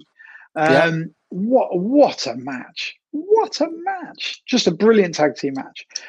If you've not seen it, anyone, go out of your way to watch that match as soon as you can. Just wonderful, needs no context at all. It's just a great match. And then the third one, Mike Awesome against Masato Tanaka. I'll say no more. Well, you know, they tended to have, you know, some very extreme matches. Obviously, people will probably be most familiar with the One Night Stand from 2005 match, but there's a reason why that match was on that particular reunion show. It's because of what came before. So, correct. Yeah, perhaps a bit harder to watch in the current climate. But again, we're not talking about what would be acceptable in 2020, are we? We're talking about what it was at the time. So you're right. And by the way, I stand corrected on the Bam Bam Bigelow Taz match. It was not the same match, but it was still a very good match. Okay, cool. How strongly are you pushing for this? Not strongly, but I just wanted to give a balanced viewpoint on it. It was a really good show. More to the point where I'm someone that doesn't particularly care for ECW. It was never my thing. I never really enjoyed it. But I make a huge exception for this pay-per-view, and it's excellent. So if you're someone like me who doesn't remember ECW particularly fondly, please make an exception for this and go check it out. It's more a recommendation than a plug for it. I'm going to find, I think, that there's, you know, when we go outside of the WWF bubble, and even when we step back into it in a wee minute, we've already touched on it briefly with a reference to SummerSlam 91, but can you have a great show that doesn't have a great main event? You know, is that possible? How good does the undercard need to be to cover for the main event? I give you Starrcade 1996. Okay. Do you remember anything about that? Just let me look it up to make sure I've got my year right. I'm sure I will when I recognise the years. Oh, yes. Okay, yes, I do. Probably one of the most disappointing main events in terms of what the hell just happened there in history. It's the main event of Roddy Piper versus Hollywood Hogan. We're just getting rolling with the NWO, and Piper shows up, and he's going to be the person to put an end to the NWO and to Hogan and all this. And he beats him, but doesn't win the title because for some reason, Piper had not signed up for a title match. They never advertised it one way or the other. You assumed it was a title match. It didn't actually happen. And then not only did he beat him, he then just went away for a little bit. And the following night on Nitro, they just carried on as if nothing had really happened. Hogan actually said, we beat Piper. And I was like, well, you didn't though. And no one really called them out on it. Also, it's an awful match because it's two, you know, middle-aged men that are struggling around the place at the time. But the undercard building up to it is amazing. It is absolutely amazing. You've probably Lex Luger versus the Giant, which is second from the top, is probably the next worst match on the show, but it's all right. And here's another 90s podcast I'd like you to do. I've already said I'd like you to do an Ahmed Johnson one. I'd like you to do a Luger one because I think Luger, the Luger story is really interesting. I think Luger is kind of, I think Luger gets a bit of a hard time, folks, and I think it's because his time in WWF was a bit, shoddy. But I like Luger. I like Luger's WCW run from '96 onwards. I like Luger. And there's the rest of this. I'll go through this one really quickly from matches 1 to 6. They called him the Ultimate Dragon unsuccessfully in WCW, but Ultimo Dragon versus Dean Malenko, Akira Hokuto versus Medusa, Liger versus Rey Mysterio Jr., Jeff Jarrett versus Benoit, and a particular little favourite of mine, the Outsiders versus the Faces of Fear. For about 3 months, the Faces of Fear were shit hot. They looked like proper badass baby faces that could hurt you, and for whatever reason they just went away from them. The Faces of Fear are one of the tag teams that could have been that were never. It's Meng, Splash Haku and the Barbarian, if you're wondering, and then Eddie Guerrero versus DDP, which was for the US title. It's just an absolutely stunningly good undercard. It's great match after great match. Ultimo Dragon and Malenko, Liger versus Rey Mysterio. You'd never seen matches like that in 1994. It just hadn't happened. The Mexican, Japanese, and North American styles all meshing on this show. And then you had stuff like the Outsiders and the Faces. It's a really, really, really fantastic show until the last half an hour, which is awful. Mate, I'm with you. I had it on my list as well. And in answer to your initial question, can you have a great pay-per-view without a great main event? Yes, you absolutely can. If the rest can make up for it, I think you really, really can. And I'd suggest this one, there's probably two or three from WCW. WCW was never that strong on pay-per-view, ever. But I would say this one, along with two others, deserves some consideration, to be honest. So can I, well, my other two, so first of all, away. Funnily enough, the other one has exactly the same main event, but in a steel cage. It's Halloween Havoc 97. Okay. Piper against Hogan in the main event in a cage. Just to run through the rest of the card again, just so you can see where I'm going here. Yuji Nagata against Ultimo Dragon. By this point, drop the Ultimate. Chris Jericho against Gedo. Rey Mysterio Jr. against Eddie Guerrero in that title versus mask match. You remember that one? Phenomenal match. Title versus mask for the cruiserweight title. There's a couple of ropey ones here where you got Alex Wright against Steve McMichael and Jacqueline against Disco Inferno, but then it gets right up into Kurt Hennig versus Ric Flair for the US title. Lex Luger against Scott Hall with Larry Zbysko, special referee, and then a Las Vegas sudden death match. Okay. Randy Savage against Diamond Dallas Page. Just shows how deep that roster was in terms of name, value, and talent, doesn't it? Absolutely. Just for those that don't remember, a Las Vegas sudden death match was a last man standing match. And if you go back to 97 and remember that feud between Page and Savage, it was what made Dallas Page. Yeah, he obviously started on that road with his tanglings with the NWO, but he went off on a tangent with Savage for a bit, who was NWO. And that made him. And when he'd finished that feud, he was ready to be the top babyface in WCW. You need a gateway. You need something to get you onto that level. Someone even to get you onto that level. Page was just someone that the fans just took to. He was doing ordinary, silly mid-card shit, but as a heel, and the fans were cheering him in 95, 96. And as you say, stuff with the NWO started to make him a bit more credible, but you've got to make that step up. And yeah, I agree. I think it was the Savage stuff that did it. That's a good choice. It's not one I had on my list. And I think it's because in back of my mind, WCW didn't do necessarily great pay-per-views, certainly satisfying main events later on in their life.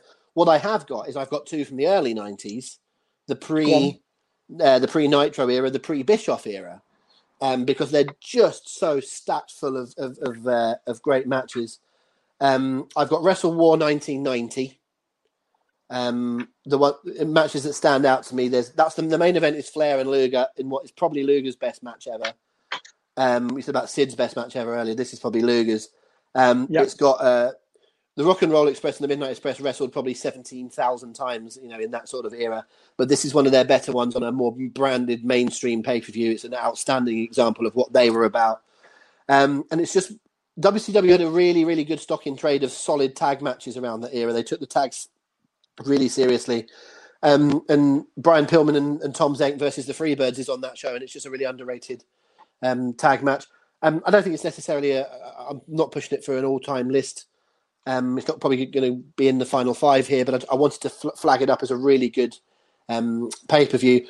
And I also wanted to flag it up in terms of the next two Wrestle Wars, 91 and 92, are really highly regarded. I just personally don't like War Games matches. No, you said that before. Of the War Games matches, those are probably two of the better ones, and they're also good undercards as well. I can't offer it up because I can't get behind War Games. I've never liked War Games. But I would understand why anyone would suggest Wrestle Wars 91 and 92.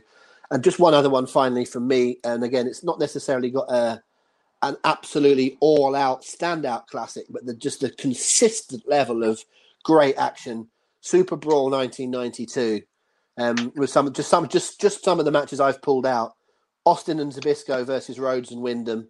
Arn and Bobby Eaton versus the Steiners, Pillman versus Liger, Sting versus Luger, Rick Rude versus Rick Steamboat.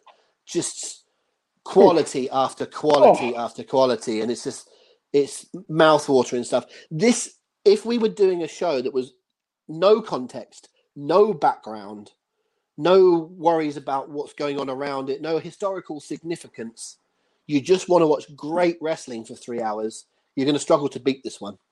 It's absolutely jam-packed. It's in that lovely little era. I mentioned this on the podcast 3 or 4 weeks ago, but the Dangerous Alliance was something that could have been so massive, and it didn't really end up panning out. But this is Dangerous Alliance time, and with some other, great stuff in there. And Pillman, if all you know, folks, is the loose cannon and his final years in WWF in '96 before his tragic death, that's not Brian Pillman.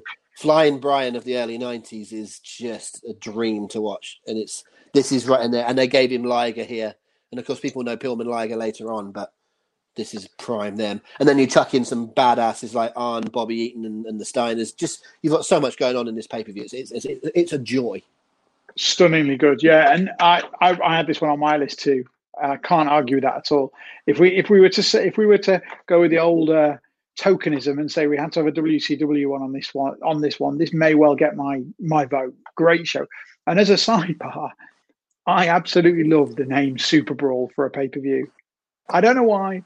It's so WCW in a good way. I just think it's great. Really, really like it. I think, obviously that's from 1992. I wouldn't have been watching WCW in that sort of era, but I would have been familiar with them later on in the 90s, mid-90s, and would have heard of it, would have read it in wrestling magazines and whatever. And I think about a year ago, I went, I think that's a pun on Super Bowl. It took me 20 years or more, and I went, brilliant. I think that's the pun. And I think the rest of the world are going, well, yeah, we got that a long time ago, Rob. And I just went, oh, I've only just realised what that's meant to be a pun on. I thought it was just, brilliant. It might have been called Mega Fight. Do you know what I mean? It was just a word meaning good or great and a word meaning brawl, melee. So it could have been called, Fantastic Fisticuffs. It didn't occur to me that Super Brawl is Super Bowl. The first pay-per-view that we promote, by the way, is Fantastic Fisticuffs. That is what we are calling it. 2023. The only other one I want to put forward from WCW is a bit of an odd one in terms of timing, because by this point, WCW had almost completely gone to shit. But Spring Stampede 1999. Yeah, that was mentioned earlier. I mentioned it. I thought we would probably come back to that. Who was it mentioned it? Will Kitchen. He's in a variety of brilliant matches, exciting finishes, no stupidity, a revved-up crowd, and a new world champ that wasn't one of the usual suspects.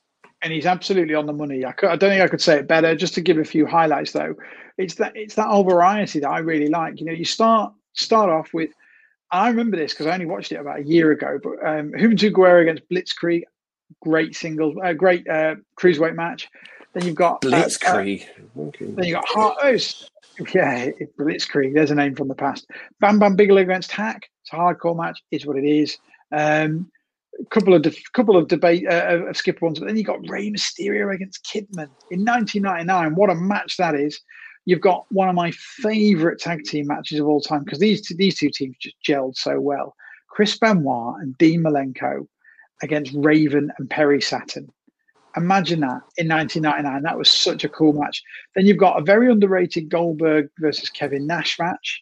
You've got Steiner against Booker T in a match that is way better than it deserves to be. And then a really fun, another match that probably is more fun than it deserves to be, is where Diamond Dallas Page won his first world title in a four-way match with Ric Flair, Hollywood Hogan, and Sting. Super fun. Savage in there as a special guest referee as well.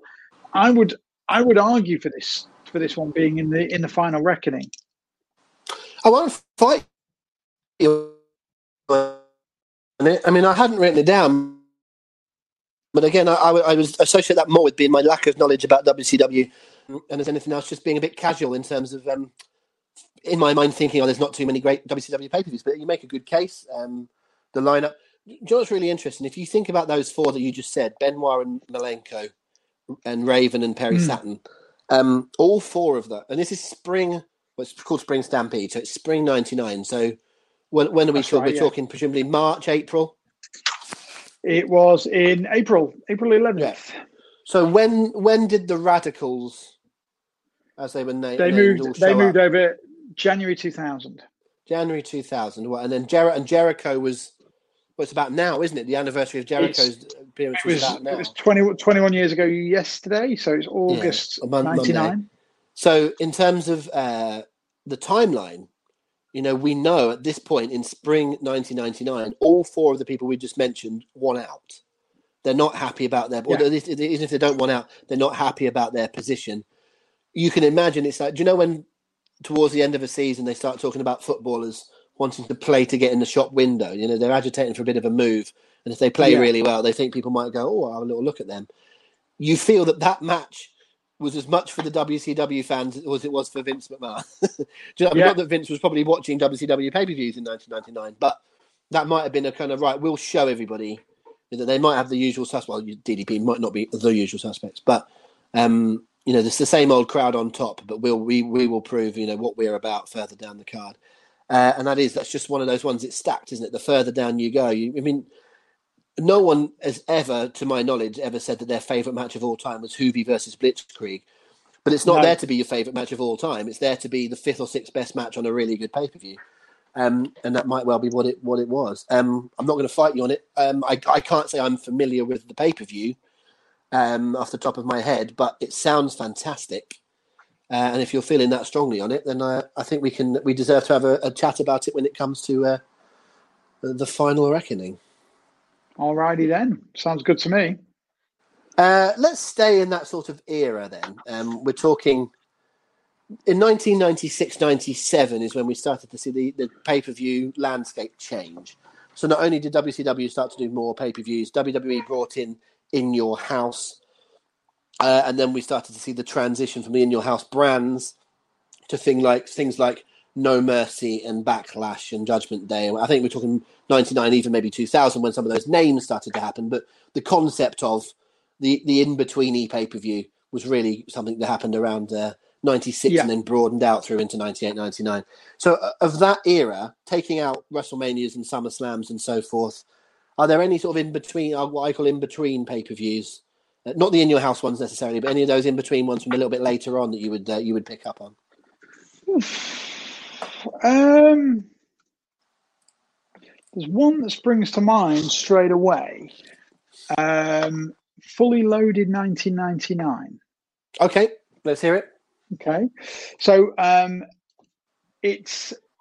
I don't know where to start on this one, really. Fully Loaded 99, you got Stone Cold Steve Austin against The Undertaker in the first blood match for the title. Oh, the first blood one, okay. The first blood match. It was a strong, strong match, that. Semi-main event is Triple H against The Rock in a strap match to determine who's going to win, who's going to get the number one contendership for SummerSlam. You got Shamrock against Steve Blackman. You got Big Show against Kane. You got Bossman against Al Snow for the hardcore title. Jarrett against Edge for the Intercontinental title, and you got this one was a cracker. Acolytes rules match, the Acolytes against the Hardy Boys and Michael Hayes for the tag team titles. Oh, it was just an exciting pay-per-view. It was very much of its time, very disposable in a word, but very satisfying. And I remember it being just so much fun watching it in 1999. I enjoyed it immensely.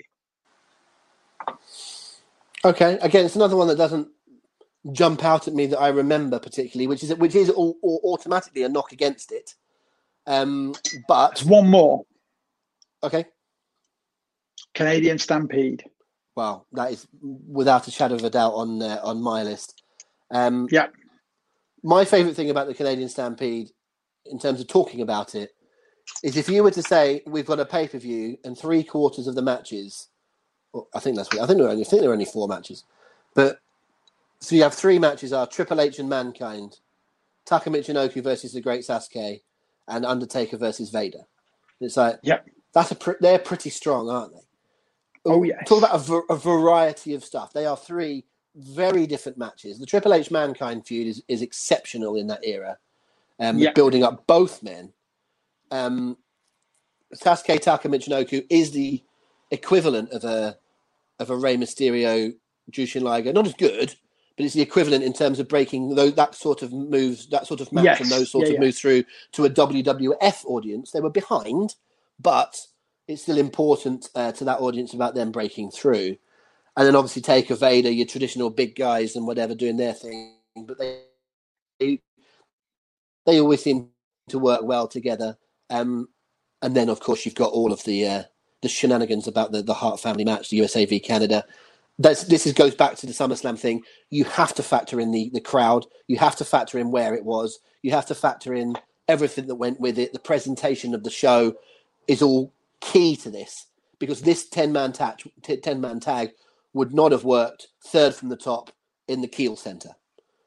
You know what I mean? It had to be Correct. In Calgary as the main event with the Stampede on, with the Hart family. This is almost flawless, this pay-per-view.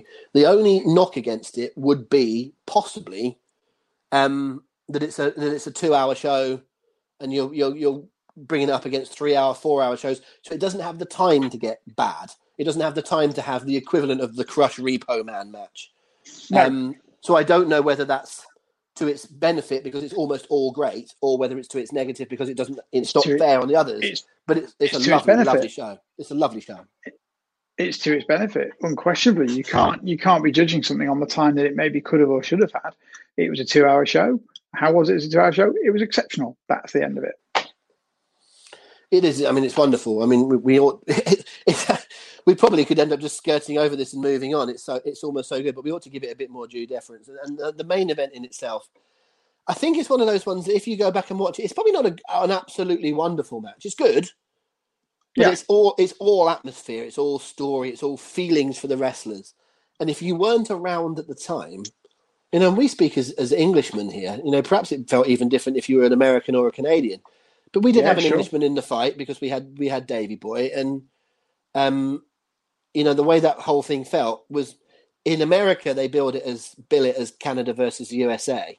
It was kind of USA versus the rest of the world, because I sort of feel like wherever you were in the world, like I'd be surprised if you were in Germany, for example, I would have thought you supported Bret Hart, you supported the Bulldog. You know, Bret had a huge following in Europe, you know, and in South Africa and in Australia and in India. And it's like Bret was a real worldwide star. He might be perhaps the biggest ever worldwide star that they had, with probably the exception of you know, of Hogan. But, you know, I would say Bret was probably a bigger worldwide star than Austin, except that Austin was an enormously bigger American star and was in the biggest era of the company. I'm not saying Bret deserves to be above Austin. He doesn't. But, you know, Bret was loved, so beloved in across the world. That felt like my fight as well. You know, it felt like a British fight as well as it did a Canadian one. But if you weren't around at the time, if you're too young to have been watching it, you probably would go back and go, not quite sure what all the fuss is about, because there's, you know, Triple H Mankind is pretty good, and Sasuke Taka's, you know, inventive, but I've seen all that before. And Taker Vader's, you know, two big guys, but it's not that exciting. And this 10-man tag, well, it's just a tag match. I could understand going back to watch that in isolation and not being blown away. But in terms of what it achieved at the time, and I do think it stacks up still. I think it's wonderful. I think it's a shoe-in for our list. And I think, but I can understand why someone might go, massively overrated. I can't, and I would say it's going to be on the list for sure when we ramp things up. That's me for the minor league pay-per-views, by the way. That's me. No, I've got no more to offer. No, neither have I. There'll be some decent ones and so forth, but we had a little bit of a chat about this, I think, on the podcast a few weeks ago. But it's worth bringing back up in this context is that 96. Changes things because of the NWO and the WWE start to change their planning, the way that they work. Then 1997 tears up the books because of Attitude and because of USA, Canada, DX, you know, etc. And then into the Monday Night Wars. But it was very much the thing that although we had more pay-per-views, they were a bit of a means to an end. If we were talking about the best things that happened in the late 90s, almost all of them would happen on Raw or Nitro.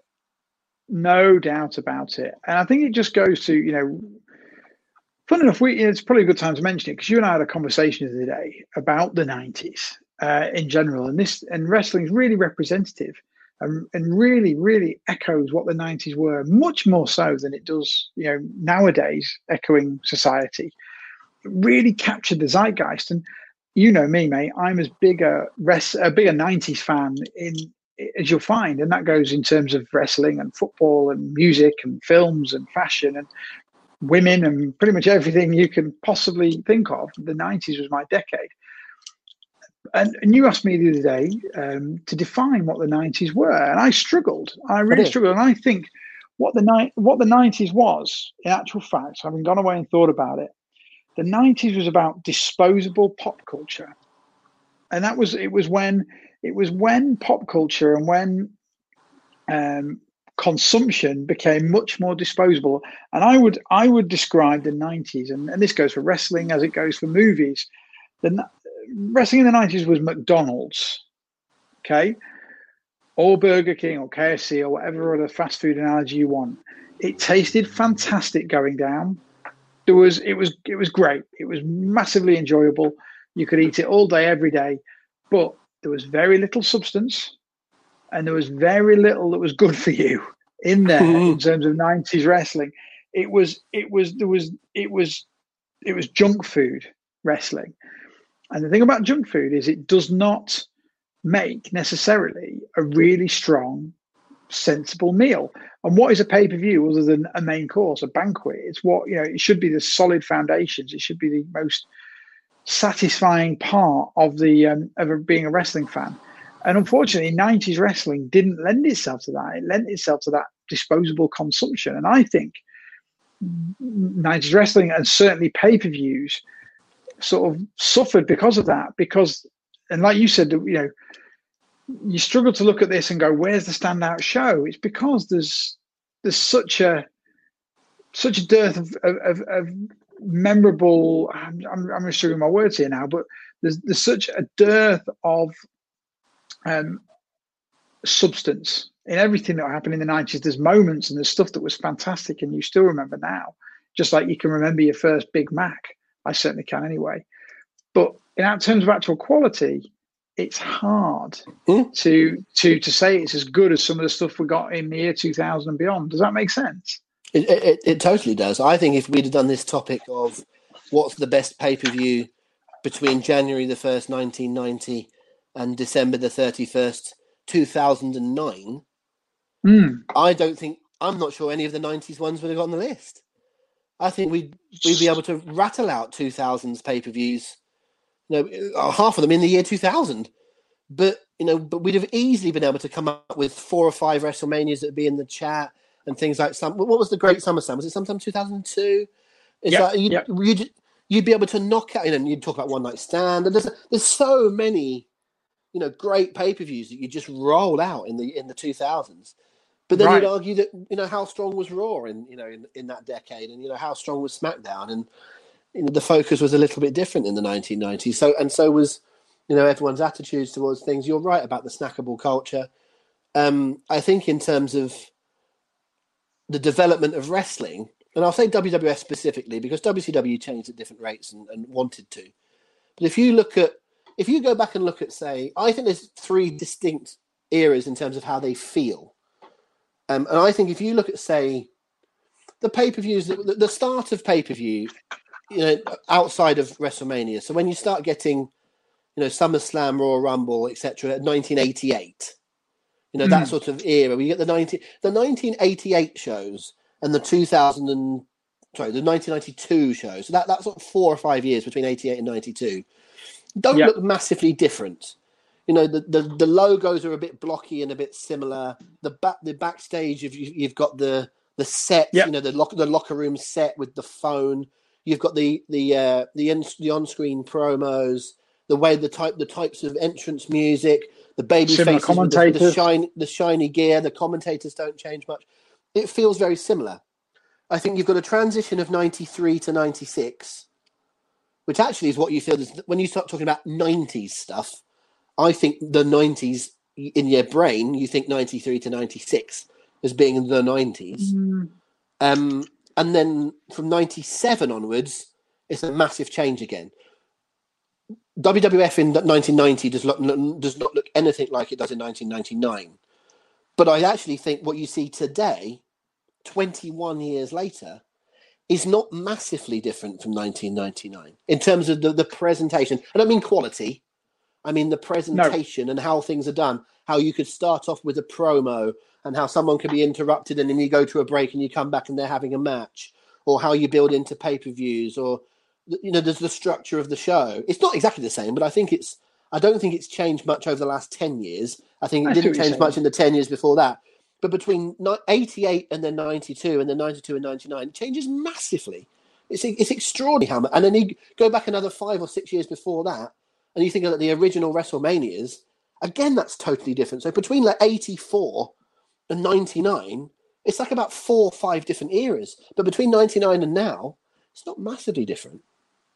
Yeah, no, I think you're absolutely on the money there, mate. And I just think that's why we're struggling to get too excited about too many of these, because there was so much that was fun, but there's not a lot that was classic, if that makes sense. Which is why, and I sound like a shill now, but this is why the 90s podcast, the How Mania podcast, is going to be such fun, because we can get into some serious debates if necessary about why things didn't work and about the people that I said, like your Ahmed Johnsons or your Lex Lugers. But you can also have a look at WrestleMania 9 and smile, or you can look absolutely. At certain, you know, the evolution of In Your House, or the start of the Monday Night War, or, you know, the characters, the job characters like T.L. Hopper and Duke Drosy and whatever. And it's like, there's so much depth, there's so much to talk about, and there's so much to have fun with. I'm looking forward to listening to that podcast with you guys when I'm not on and having some fun with it, because I feel like it's going to be really easy to listen to, easy to understand podcast, because it's such a fun era to discuss. It's really easy. It's more fun to discuss, not crap stuff, but, you know, more lighthearted and not so serious stuff, I think, sometimes. Yes. So looking forward to that. Right. I think we've covered pretty much everything bar a few SummerSlams that we've left off so far, and WrestleManias. Okay, so let's go SummerSlam, shall we? Let's go SummerSlam. It's where we started. So we've kind of talked about 91 and 92. I'm not sure we've discussed anything further on, but I think there's 3 or 4 that could come into the discussion. We talked about the can you have a great show without having a great main event. How do you feel about SummerSlam 1995? I feel like I wouldn't even give it a second's thought. Well, what I would say is I think it's probably not going to get into the chat for the 5. It's probably not in the greatest in terms of the pay-per-views, but it might be one of the most underrated. Because what you automatically do is go to Diesel versus King Mabel, which is not very good. There's no trying to dress that up. It's not very correct. Good. But if you go through the rest of the card, it is one of those cards where you've got either satisfying stories that aren't necessarily great action, or you've got some really good matches. Now, I'm going to take away Undertaker versus Karma, which I don't rate, and I'm going to take away the Smoking Guns versus the Blue Brothers, which I don't even remember. But the Bret Hart versus Isaac Yankem match is not as bad as people think. It's not great, and it is an unsatisfying finish, but it's all right. For 15 minutes of action, it's all right. It's not a classic Bret match, but an average Bret match is better than a good match from most other people. I think Shawn Michaels versus Razor Ramon with the ladder match might be as good, if not better, than the WrestleMania 10 one. It will never be considered so because it's not first, but it's an absolute beauty. And considering they had to follow up what they'd done the year before, it's a stunningly good match. And because both guys are baby faces at this point, you really don't really know what way it's going to go. It sounds daft, but even Bertha Faye versus Alundra Blaze is not awful. You know, it's short, but it fills a point. Barry Horowitz versus Skip is an interesting story. It's not a good wrestling match, but the story was fun. And then the opening 2 matches, Hakushi versus the 1-2-3 Kid is brilliant for 10 minutes. And Triple H versus Bob Holly is pretty good. I don't think it's a top 5 on this list, but it's certainly an era. Because of the main event, it's dismissed. But the rest of the card, it's all right, you know. It's worth a watch, this pay-per-view. It's all right. It is all right at best. You've got a great ladder match. You've got a really fun opener. And the best praise you could give to anything beyond that, mate, in your own words, was it's okay. It is okay. But the reason I wanted to bring it up is because it's the kind of show that gets considered a bad show, right? Mm-hmm. But it's not. And it's like, again, if you were to say something such as WrestleMania 8, right? We're going to come on to Manias in a minute, but WrestleMania 8 is one of those shows that people talk about being good because of a certain couple of matches, which we'll go on to. I agree that there's a couple of matches on that show that are better than anything on this one, or at least on a par with some of the better ones on this match.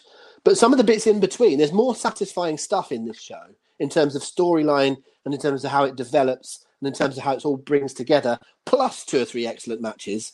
I think it's more it's more worthy of discussion than people think it ought to be. That's why I brought it up. Fine. So nonplussed. Yeah, I don't know what to say. I can't poo-poo you, mate. It's not fair, but I just can't get any enthusiasm for that. It's, in my opinion, it's not a good show. It's got a great match. It's got a great match on it, but the rest is so disposable and there's a lot of waste. There's so many wasted workers on there as well. I don't agree that Bretton and Isaac Yankum's any good. It's okay. There's no real good story behind it.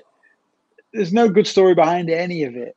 No, there even isn't a good, you know, there isn't. You could even argue. You could even argue that the. And let me finish before you jump in, because you probably will, is Shawn Michaels against Razor Ramon. There's not really a good story behind that. They wanted to put them together to have another ladder match to pop a buy rate. So they convoluted a story that it's, you know, two baby faces now who want to go again and see who's the best. That's not a story. It's an excuse. And it was just, no, mate, I don't want to dwell on it too much because there's no point dwelling on crap.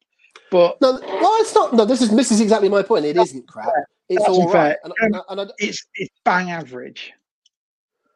I would say, because I mentioned WrestleMania 8 because that is an interesting, polarizing one, and it's probably where we can go next after the SummerSlams. But for example, you just said that there's no story building into Shawn and Razor. You're absolutely right. There's no story building into Shawn and Razor, but there's no story building into Brett and Piper. You know, other than Brett was the champ. There's not a story. No, there isn't. Brett was the champ. He's ill, and Piper wins when he's ill. But the actual build-up to WrestleMania 8 is there's not a long developing. They don't hate each other. There's not a massive rivalry. They're just people that are going to wrestle for the title, and it's okay. But that's fine, and it's a good match. But that's not necessarily a better story. But there isn't than Shawn and Razor is. There is a story, and it fueled the match. The story in particular was Bret Hart lost to the Mountie because he was ill with flu. Piper beat the Mountie for the title in his stead.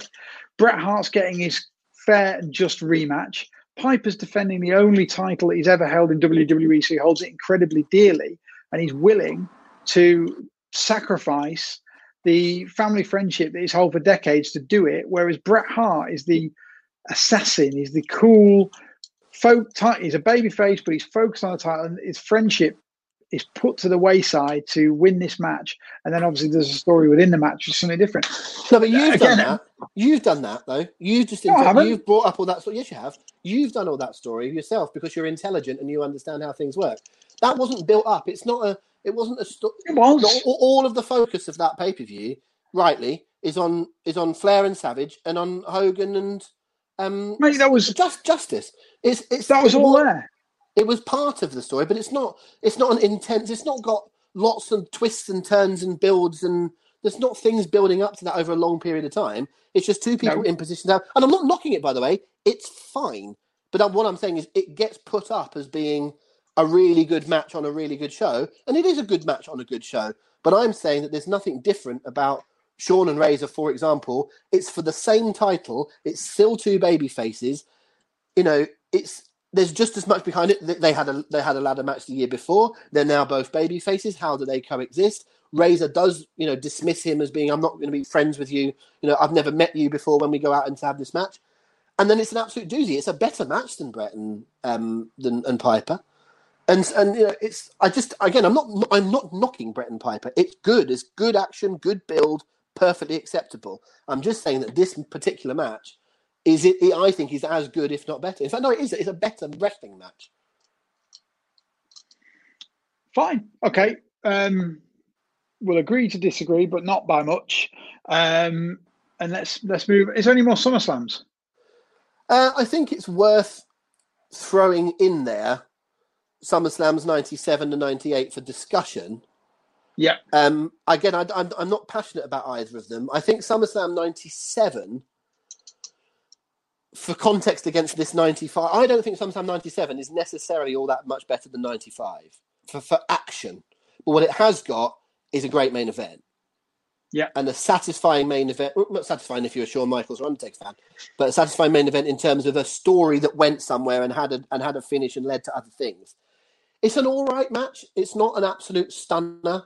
It's pretty good because you've got Bret and Taker and, you know, and the Michaels thing in it. It's a really good storyline match. Very similar. Incredible to story.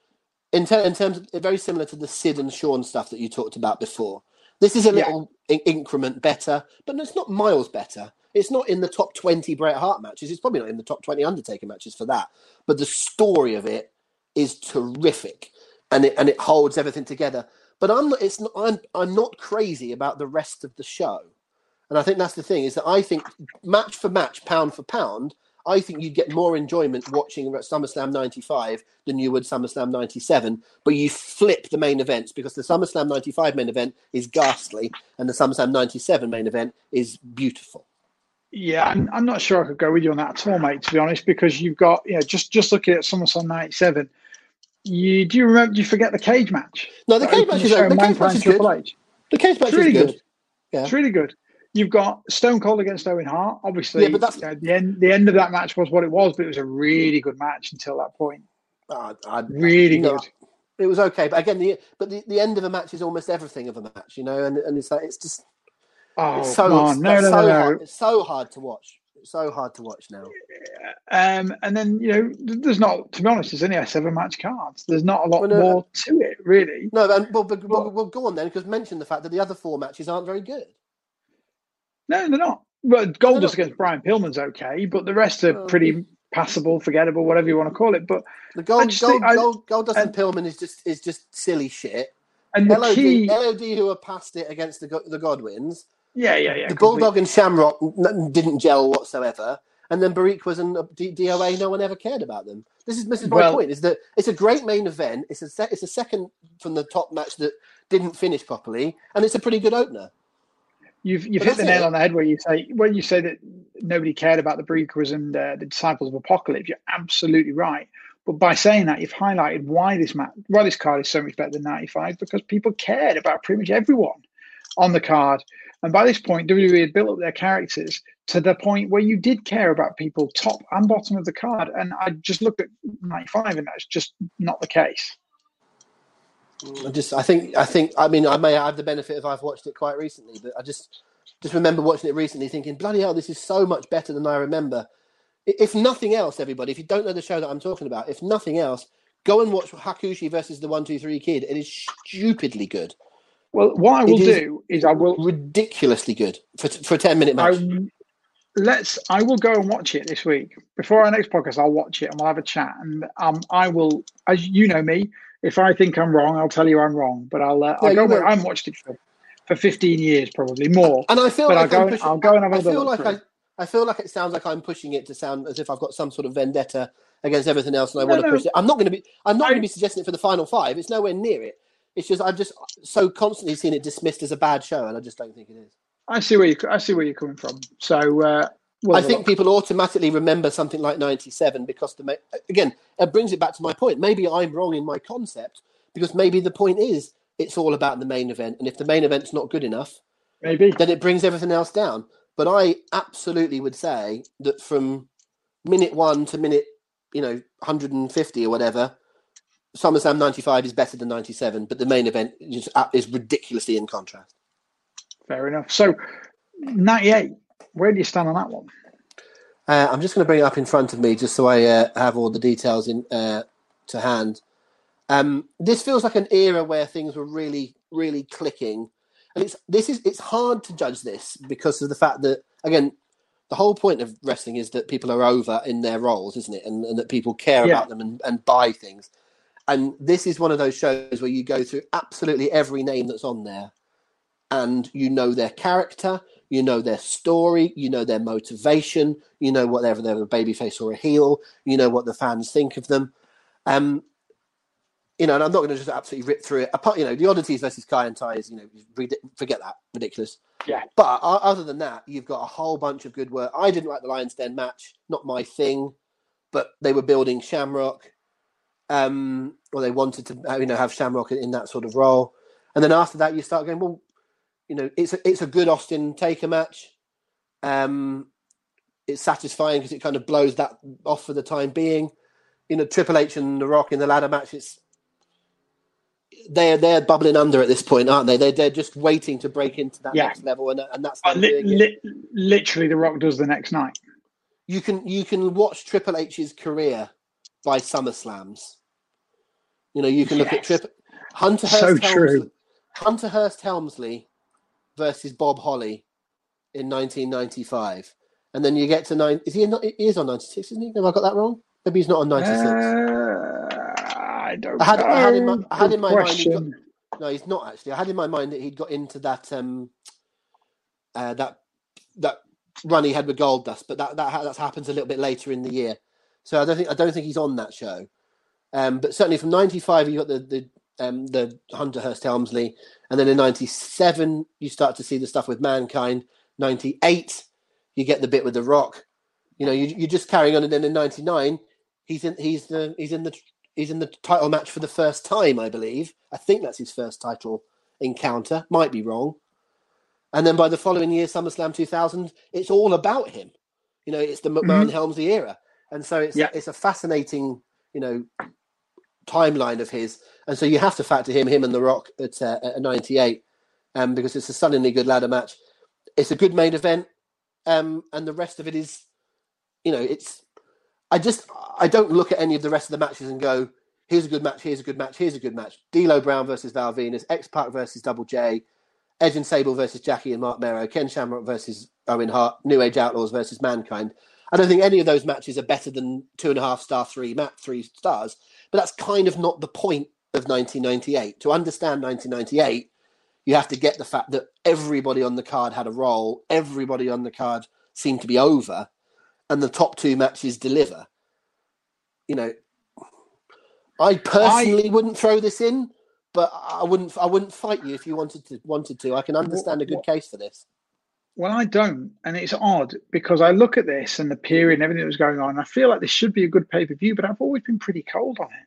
Like, it's never really grabbed my attention. Even when I watched it for the first time, I always felt it was a bit of a missed opportunity. It felt like it almost existed. I remember watching this at the time, and it felt like it almost existed in a vacuum, and I can't really put my finger on why, but it just didn't quite feel as good as it was built up to be. And then the WWF carried on being afterwards. It just felt like a really odd misstep of a night. Maybe it's me, but it never inspired any interest in me at all. No, like I said, I wouldn't throw it up there as being a great, but in terms of its, I wouldn't put this a million miles away from the Deadly Game Survivor Series in terms of being, it achieves everything it's supposed to achieve. You know, it's well worked, it's well put together, it's relatively straightforward, it's relatively logical, and the main events, the two main events deliver. I think it's a very acceptable, I would imagine on the Monday after that Sunday night, everyone was high-fiving and going, did a good job there. But maybe historically, it doesn't, you know, 22 years later, make you go, God, I want to go back and watch SummerSlam 1998 again. Agreed. So let's look at some WrestleMania, because we've already got 10 on the long list, I think. And we've got 10 WrestleManias to look at to finish this off. Well, we've already sort of touched on 12, and that's obviously not going to go in because we're not high on the Iron Man match. I think everyone realizes that 13 is rubbish apart from Bret and Austin, and that's not enough to carry the rest of it. Agreed? Fully. We've talked about 9. That's never going to get on the list. I think you've got what numbers takes us out of? So it's 15, isn't it? So it's 14 and 15 at the end. Yeah, 6 and 7 to start. So it's 6 and 7, 6, 7, 8 to start. 6 is remembered fondly because of the main event that a lot of us remember as kids, or people remember as kids, but there's nothing before Hogan Warrior. Nothing. And I don't think there's anything on 7 that promotes it to being it's actually an okay show to watch. There's plenty of fun stuff. There's a couple of reasonable matches. There's obviously a wonderful moment in the end of Savage and Warrior. And a wonderful match, to be fair. And it's a good match. It's a good match. But there's nothing else. There's 4 or 5 all right things on it, but there's nothing that makes you go, I really want to watch that. I agree. I think that 14, 15, and 8 could come under a little bracket. We could almost put them together as being There's some satisfying things, there's some not so satisfying things. You kind of would expect more from them than actually happened. Well, I've in a similar vein to you, I've got three that I would. I've left one off the list. I know you have. I know you have. So I've got a list of all 10 down here that happened in the 90s, and straight away I've crossed out 6, 7, 9, 11, 12, 13, 15. So that leaves me on the list that I've got with 8, 10, and 14. Okay, well, I sort of went 8, 14, and 15 here. I'm showing, for the benefit of those listening, I'm showing my hand, and 10 here, and I'm showing my hand a little bit higher. I think 10 is the best WrestleMania of the decade. I don't think that's in question. Well, no, I agree. The two matches that stand out so much in terms of Bret Owen in the opener, and then obviously the ladder match between Shawn and Razor. They're so high. And again, you've got the Madison Square Garden card. It's the 10th anniversary of WrestleMania. There's so much about this that screams importance. And I agree with you. I think it's the best WrestleMania of the 90s. I do like 8, I think, more than you. I think it's just a smidge behind. I think, again, it's got two great matches and a huge stadium. But again, similar to 7, it's got a whole lot of okay and a whole lot that feels like you're getting through it just for the sake of getting to those matches. So I probably wouldn't move 8 forward. It's nostalgically great for me, but it's not up there. I think the big chat with 10 in particular is how much do the two great matches carry the rest of it? Because again, if we were going on to something like SummerSlam 98 that we just mentioned, with there being a whole bunch of acceptable things, you know, and then you start looking at how many of those matches are better than, for example, Men on a Mission versus the Quebecers. How many of them are better than Bam Bam Bigelow and Luna Vachon versus Doink and Dink? How many of them are better, the more significant than the 3-minute squash by Alundra Blaze of Leilani Kai? These things aren't WrestleMania. Yeah. They're not WrestleMania quality things. They're just not. They're not good enough. No. But if we were doing the top 10 greatest WrestleMania matches ever, not 90s, not just WrestleMania matches. You know, if we were going WrestleMania 1 to 36, there's been, you know, probably 500 WrestleMania matches. If we were doing the top 10, I think 2 of them are on the show.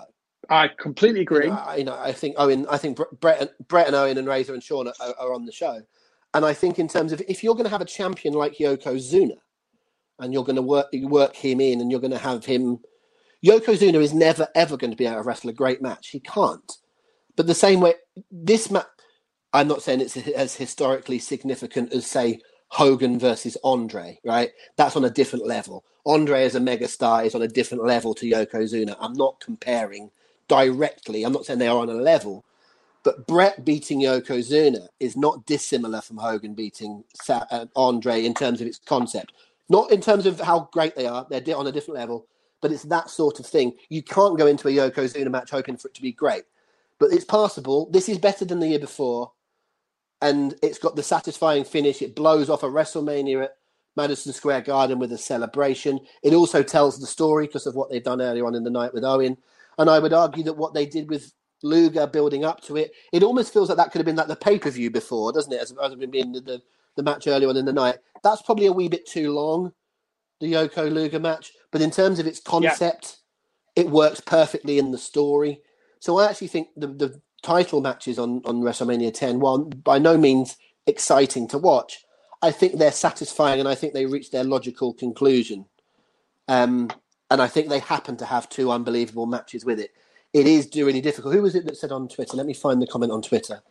Where someone said, sorry, bear with me because I want to mention it. Andrew Scrimshaw, who we've already mentioned, who had some takes on other shows. He said, if you watch WrestleMania 10, take away Bret and Owen and the ladder match, it's a really poor show. That's what he says. And someone answers him. Let me just find the answer. Nick answers him, Nick Parmenter, and says, you could apply that with so many shows. Which show do you suggest are better once you remove 2 of the best matches of the decade? You know, and it's a fair point. Very true. But the worst of WrestleMania 10 is pretty poor. It's just whether or not the rest of it drags it up. And is that enough to make it the best show as opposed to the best 2 matches with some other rubbish? I think it has to be in the conversation, because those two matches are just so great. And the moment at the end of the show itself is great. You know, it's not a great match, like you say, but the moment truly is. Crowning Bret Hart champion works superbly well. And you can't take out that historic element of it being the 10th WrestleMania and in Madison Square Garden. It does matter. So yeah, this goes on the list, mate, I think, or certainly on the long, on the short list.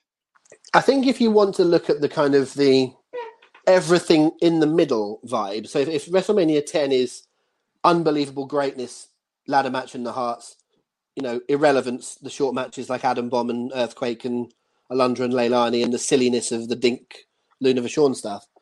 If you go to WrestleMania 14, which is one you mentioned before, almost everything on WrestleMania 14 is right in the middle. Yeah. There's almost no bad stuff on that show, but there's not Agreed. Much that's great either. It's a very decent main event, but Michaels has had lots of better matches because he was basically crippled here. But the match isn't as important as the crowning of Austin. But if you look at everything else that goes with it, Austin is so over. Tyson is so over. You know, Taker and Kane isn't a great match, but Taker and Kane as a unit, as a story, is so over.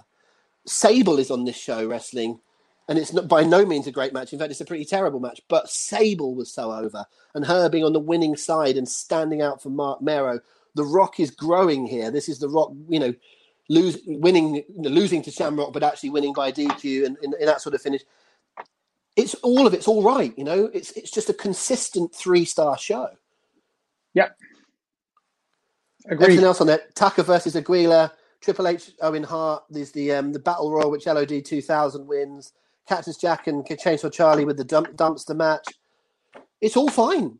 There's nothing great, But there's nothing bad. It's just okay, isn't it? It's just okay.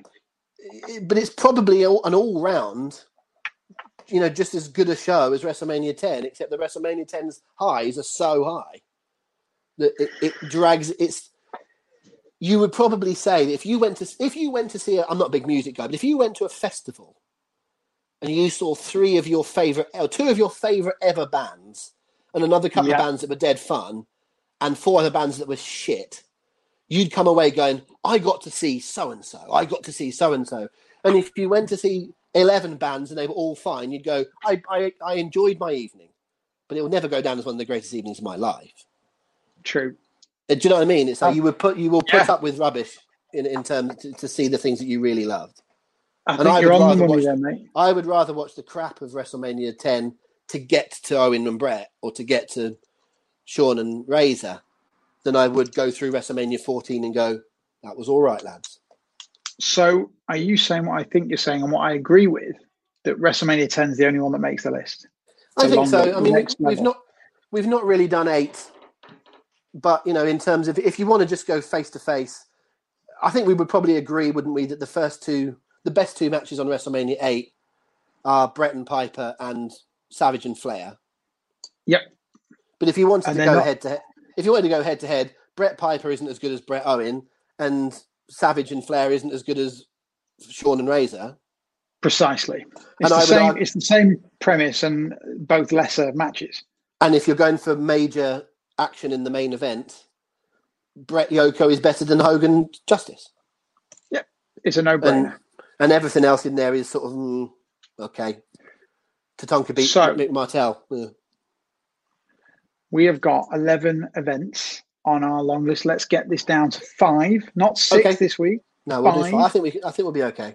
So as far as I can see, mate, we've got the following. Stop me if there's any that you don't think should even be on this list, but I've got so far SummerSlam 91, SummerSlam 92, Royal Rumble 92, Royal Rumble 97, Survivor Series 95, Survivor Series 96, Survivor Series 98, Super Brawl 92, Spring Stampede 99, Canadian Stampede, and WrestleMania 10. I've only got 2 definites. Let me get back and shop. I've only got 2 definites. What are your 2 definites? I think because you've got to have a WrestleMania in there because of how it's so important to wrestling. You pick the best WrestleMania. I think it's got to be in there. I think WrestleMania 10's got to be on the list. Okay. And I think for its absolute quality from start to finish, I think Canadian Stampede has to be on the list. I think so too, and I can agree with the WrestleMania point as well. They're the only two that I think that we'll probably both agree on, a kind of a beyond doubt. I could probably pick another three, but I would be on the understanding that they would be three that I would pick, and they might not mesh with everybody else. Well, let's get rid of a couple. Let's get rid of Survivor Series '96, shall we? For kickoff. Yes, I wouldn't. I didn't agree with that one. So yeah. So let's get rid of that one. Let's sadly also get rid of SummerSlam '92. I think we've explained that there are better SummerSlams, and you know, in term, not that we only count. If the best five shows of the '90s were all SummerSlams, we could put all five of them in. But I think we've proven that there are better SummerSlams, and since we're going to have stuff like Mania 10 and In Your House and stuff, we're going to have in there. Oh, do you know what? There's one other thing that I wanted to mention, and I'll mention it to get it out of the way, because I can just feel that there might be people yelling at us, right? It's a match that, when we did the best In Your House matches, it won that poll, I believe. I think we ought to just recognise In Your House Bad Blood.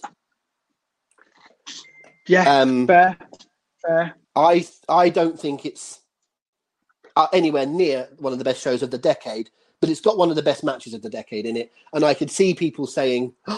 How could you leave out the show that's got Michaels and Undertaker in the Hell in a Cell? Well, I would argue because, first of all, name me the rest of the show. And B, when you do name it, it's Nation of Domination, Legion of Doom, Max Mini, Nova, Mosaic, Tarantula, the Godwins versus the Headbangers, Owen Hart, Farouk, DOA, Los Barriquas again, and Brett Bulldog versus Patriot Invader in a god-awful flag match that took 25 minutes. It's a poor undercard. And considering how important 1997 was and how good 1997 was, it's a poor undercard and a great main event. If we're going to do those kind of setup shows, there are better ones to do than that. It's not even top five of its own year. Never mind. But I just wanted to bring it up because I feel like people will mention it. Yeah, I get that. I get that, mate. Definitely. Okay. Any more that we can knock off the back end? So, well, there's a question of what do we do in terms of, do we have a, I won't say token WCW show, but it feels like some people will prefer a different style. And it kind of feels like we ought to offer up at least one alternative to the WWF Vince McMahon product.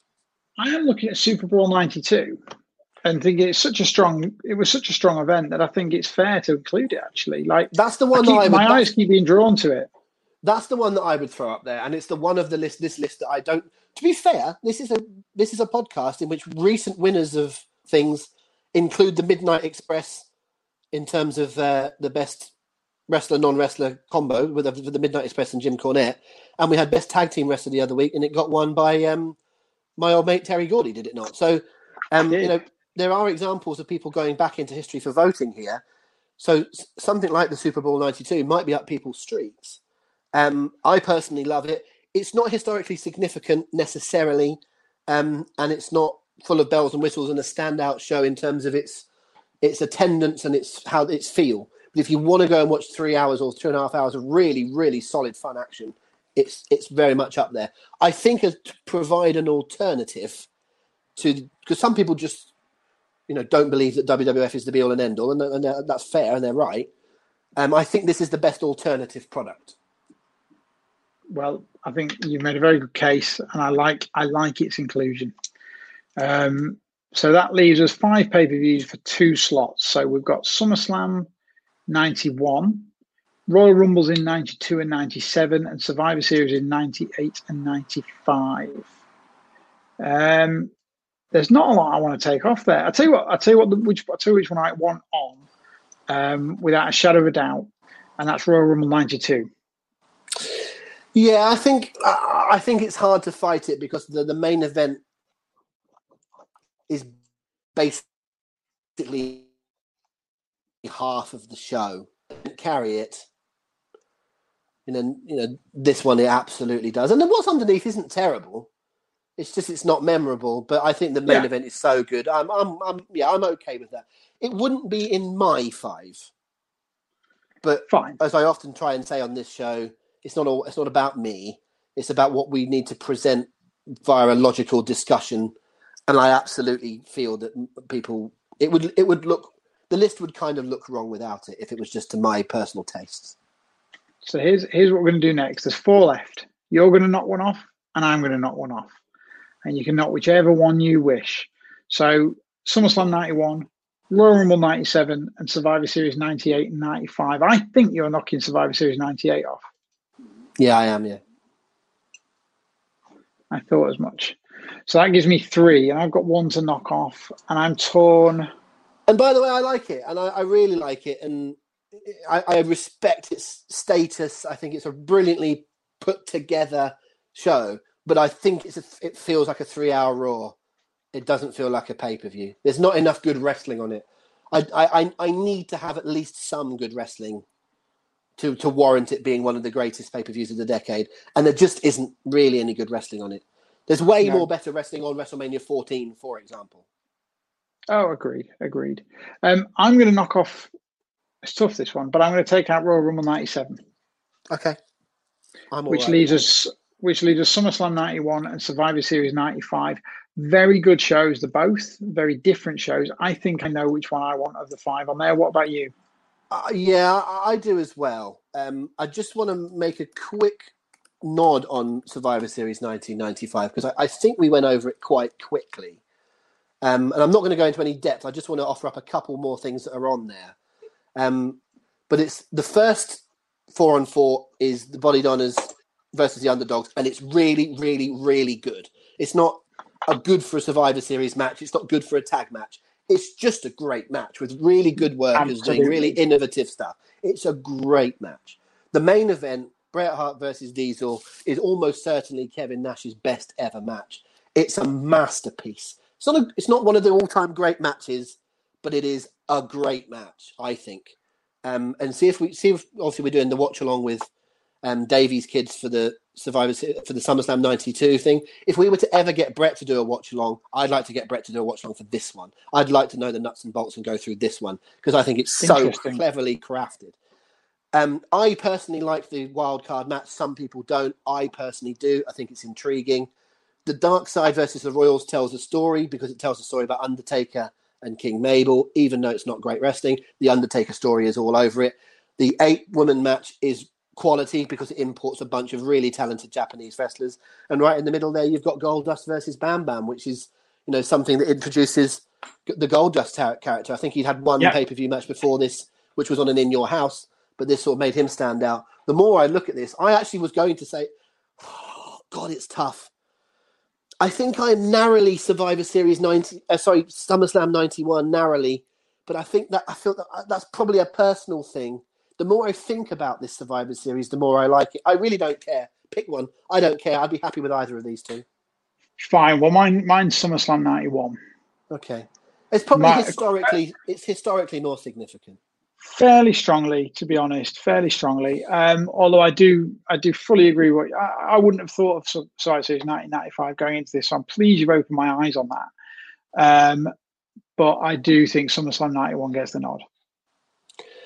I actually think as a top-to-bottom wrestling show, that this Survivor Series is probably better than 2 or 3 of the ones that we've put into the list. But... I accept that. I mean, listen, Bret Hart winning the world title is significant, but it didn't change the way that the WWF worked. Bret was still the man. You know, even when Diesel was the champ, Bret was still the man. You know, it was still the Bret. There's no Diesel era. You know, there's a bit of a Bret Hart era, which turns into a Shawn Michaels era, but there's no Diesel era. This doesn't change the landscape. And none of the Survivor Series matches mean anything, and the Goldust match just introduces Goldust. So there's no significance other than a world title change. There's way more significance on 91 for Bret personally beating Mr. Perfect, but the ending of the Sergeant Slaughter stuff, even if it might not be your thing watching through it, the wedding is culturally important. And there's bundles of, you know, fun things that are resolutions of feuds. I think the SummerSlam 91 has more meat on the bones, but I think Survivor Series 95 is unlucky to miss out. I think that's a fair assessment, but that gives us our 5. So let's check out on Canadian Stampede, WrestleMania 10, Super Bowl 92, Royal Rumble 92, and SummerSlam 91. That's quite a fair spread of years. It's a good list, and it's an interesting concept of the decade because you really look at the decade and go, actually, this was way more of a struggle than it should have been. You know, in terms of when how how familiar we are with the 90s and how the wrestling boom was essentially 1997 to 2000. You know, so three of those years are on, you know, in the 90s, and yet we're still struggling to find it. In fact, have we got anything from, you know, what's the latest one that we've got? Is the latest one we've got Canadian Stampede? Yes, indeed. You know, so after that, we've got nothing, and that's extraordinary, really. We will hold our hands up and say that we're perhaps not as familiar with ECW and WCW as we could be. I think we perhaps could have made a stronger case for your one of in 1999 there in WCW. But I'm happy with the list. Now people need to go and vote, Paul. They do, and they go to hookedonwrestling.co.uk/vote. By the time you read this, the poll will be up. Have at it. Go for it. Indeed. Your choice. I know what I would vote for, but I won't say. We'll talk about it. Usually when we do the results next week, we'll sort of mention what we would have had as our number one picks and see if that correlates with yours. We did all our plugging at the top of this show, so we won't waffle on now. But suffice to say, join us for the quiz on Sunday. Join us for a massive SummerSlam night when that happens a week from Sunday as I'm talking. What's the actual date of that? Is it the 23rd? 23rd, mate. Yep. The 23rd. And the reason that we're here, one of the reasons that we're here doing 90 stuff, is the brand new podcast starting very soon, Howlmania, hosted and starring Ash Rose with Paul Benson, trying not to get in his way too much. I've had plenty of practice here, mate. Thank you, everybody. This was fun, as usual. It's another one that's taken a long time to get through, but the time is flying by. I really enjoyed it. Some fun 90s nostalgia trips, which you're going to get plenty more on Howlmania. We'll join you next week for we'll do something SummerSlam related next week. We're not absolutely narrowed down exactly what it'll be, but it will be a SummerSlam theme next week on the podcast. We'll join you again for that. Keep it hookedonwrestling.co.uk and remember to go and vote. Any final words, Paul? My final words are, it's wrestling. Enjoy it.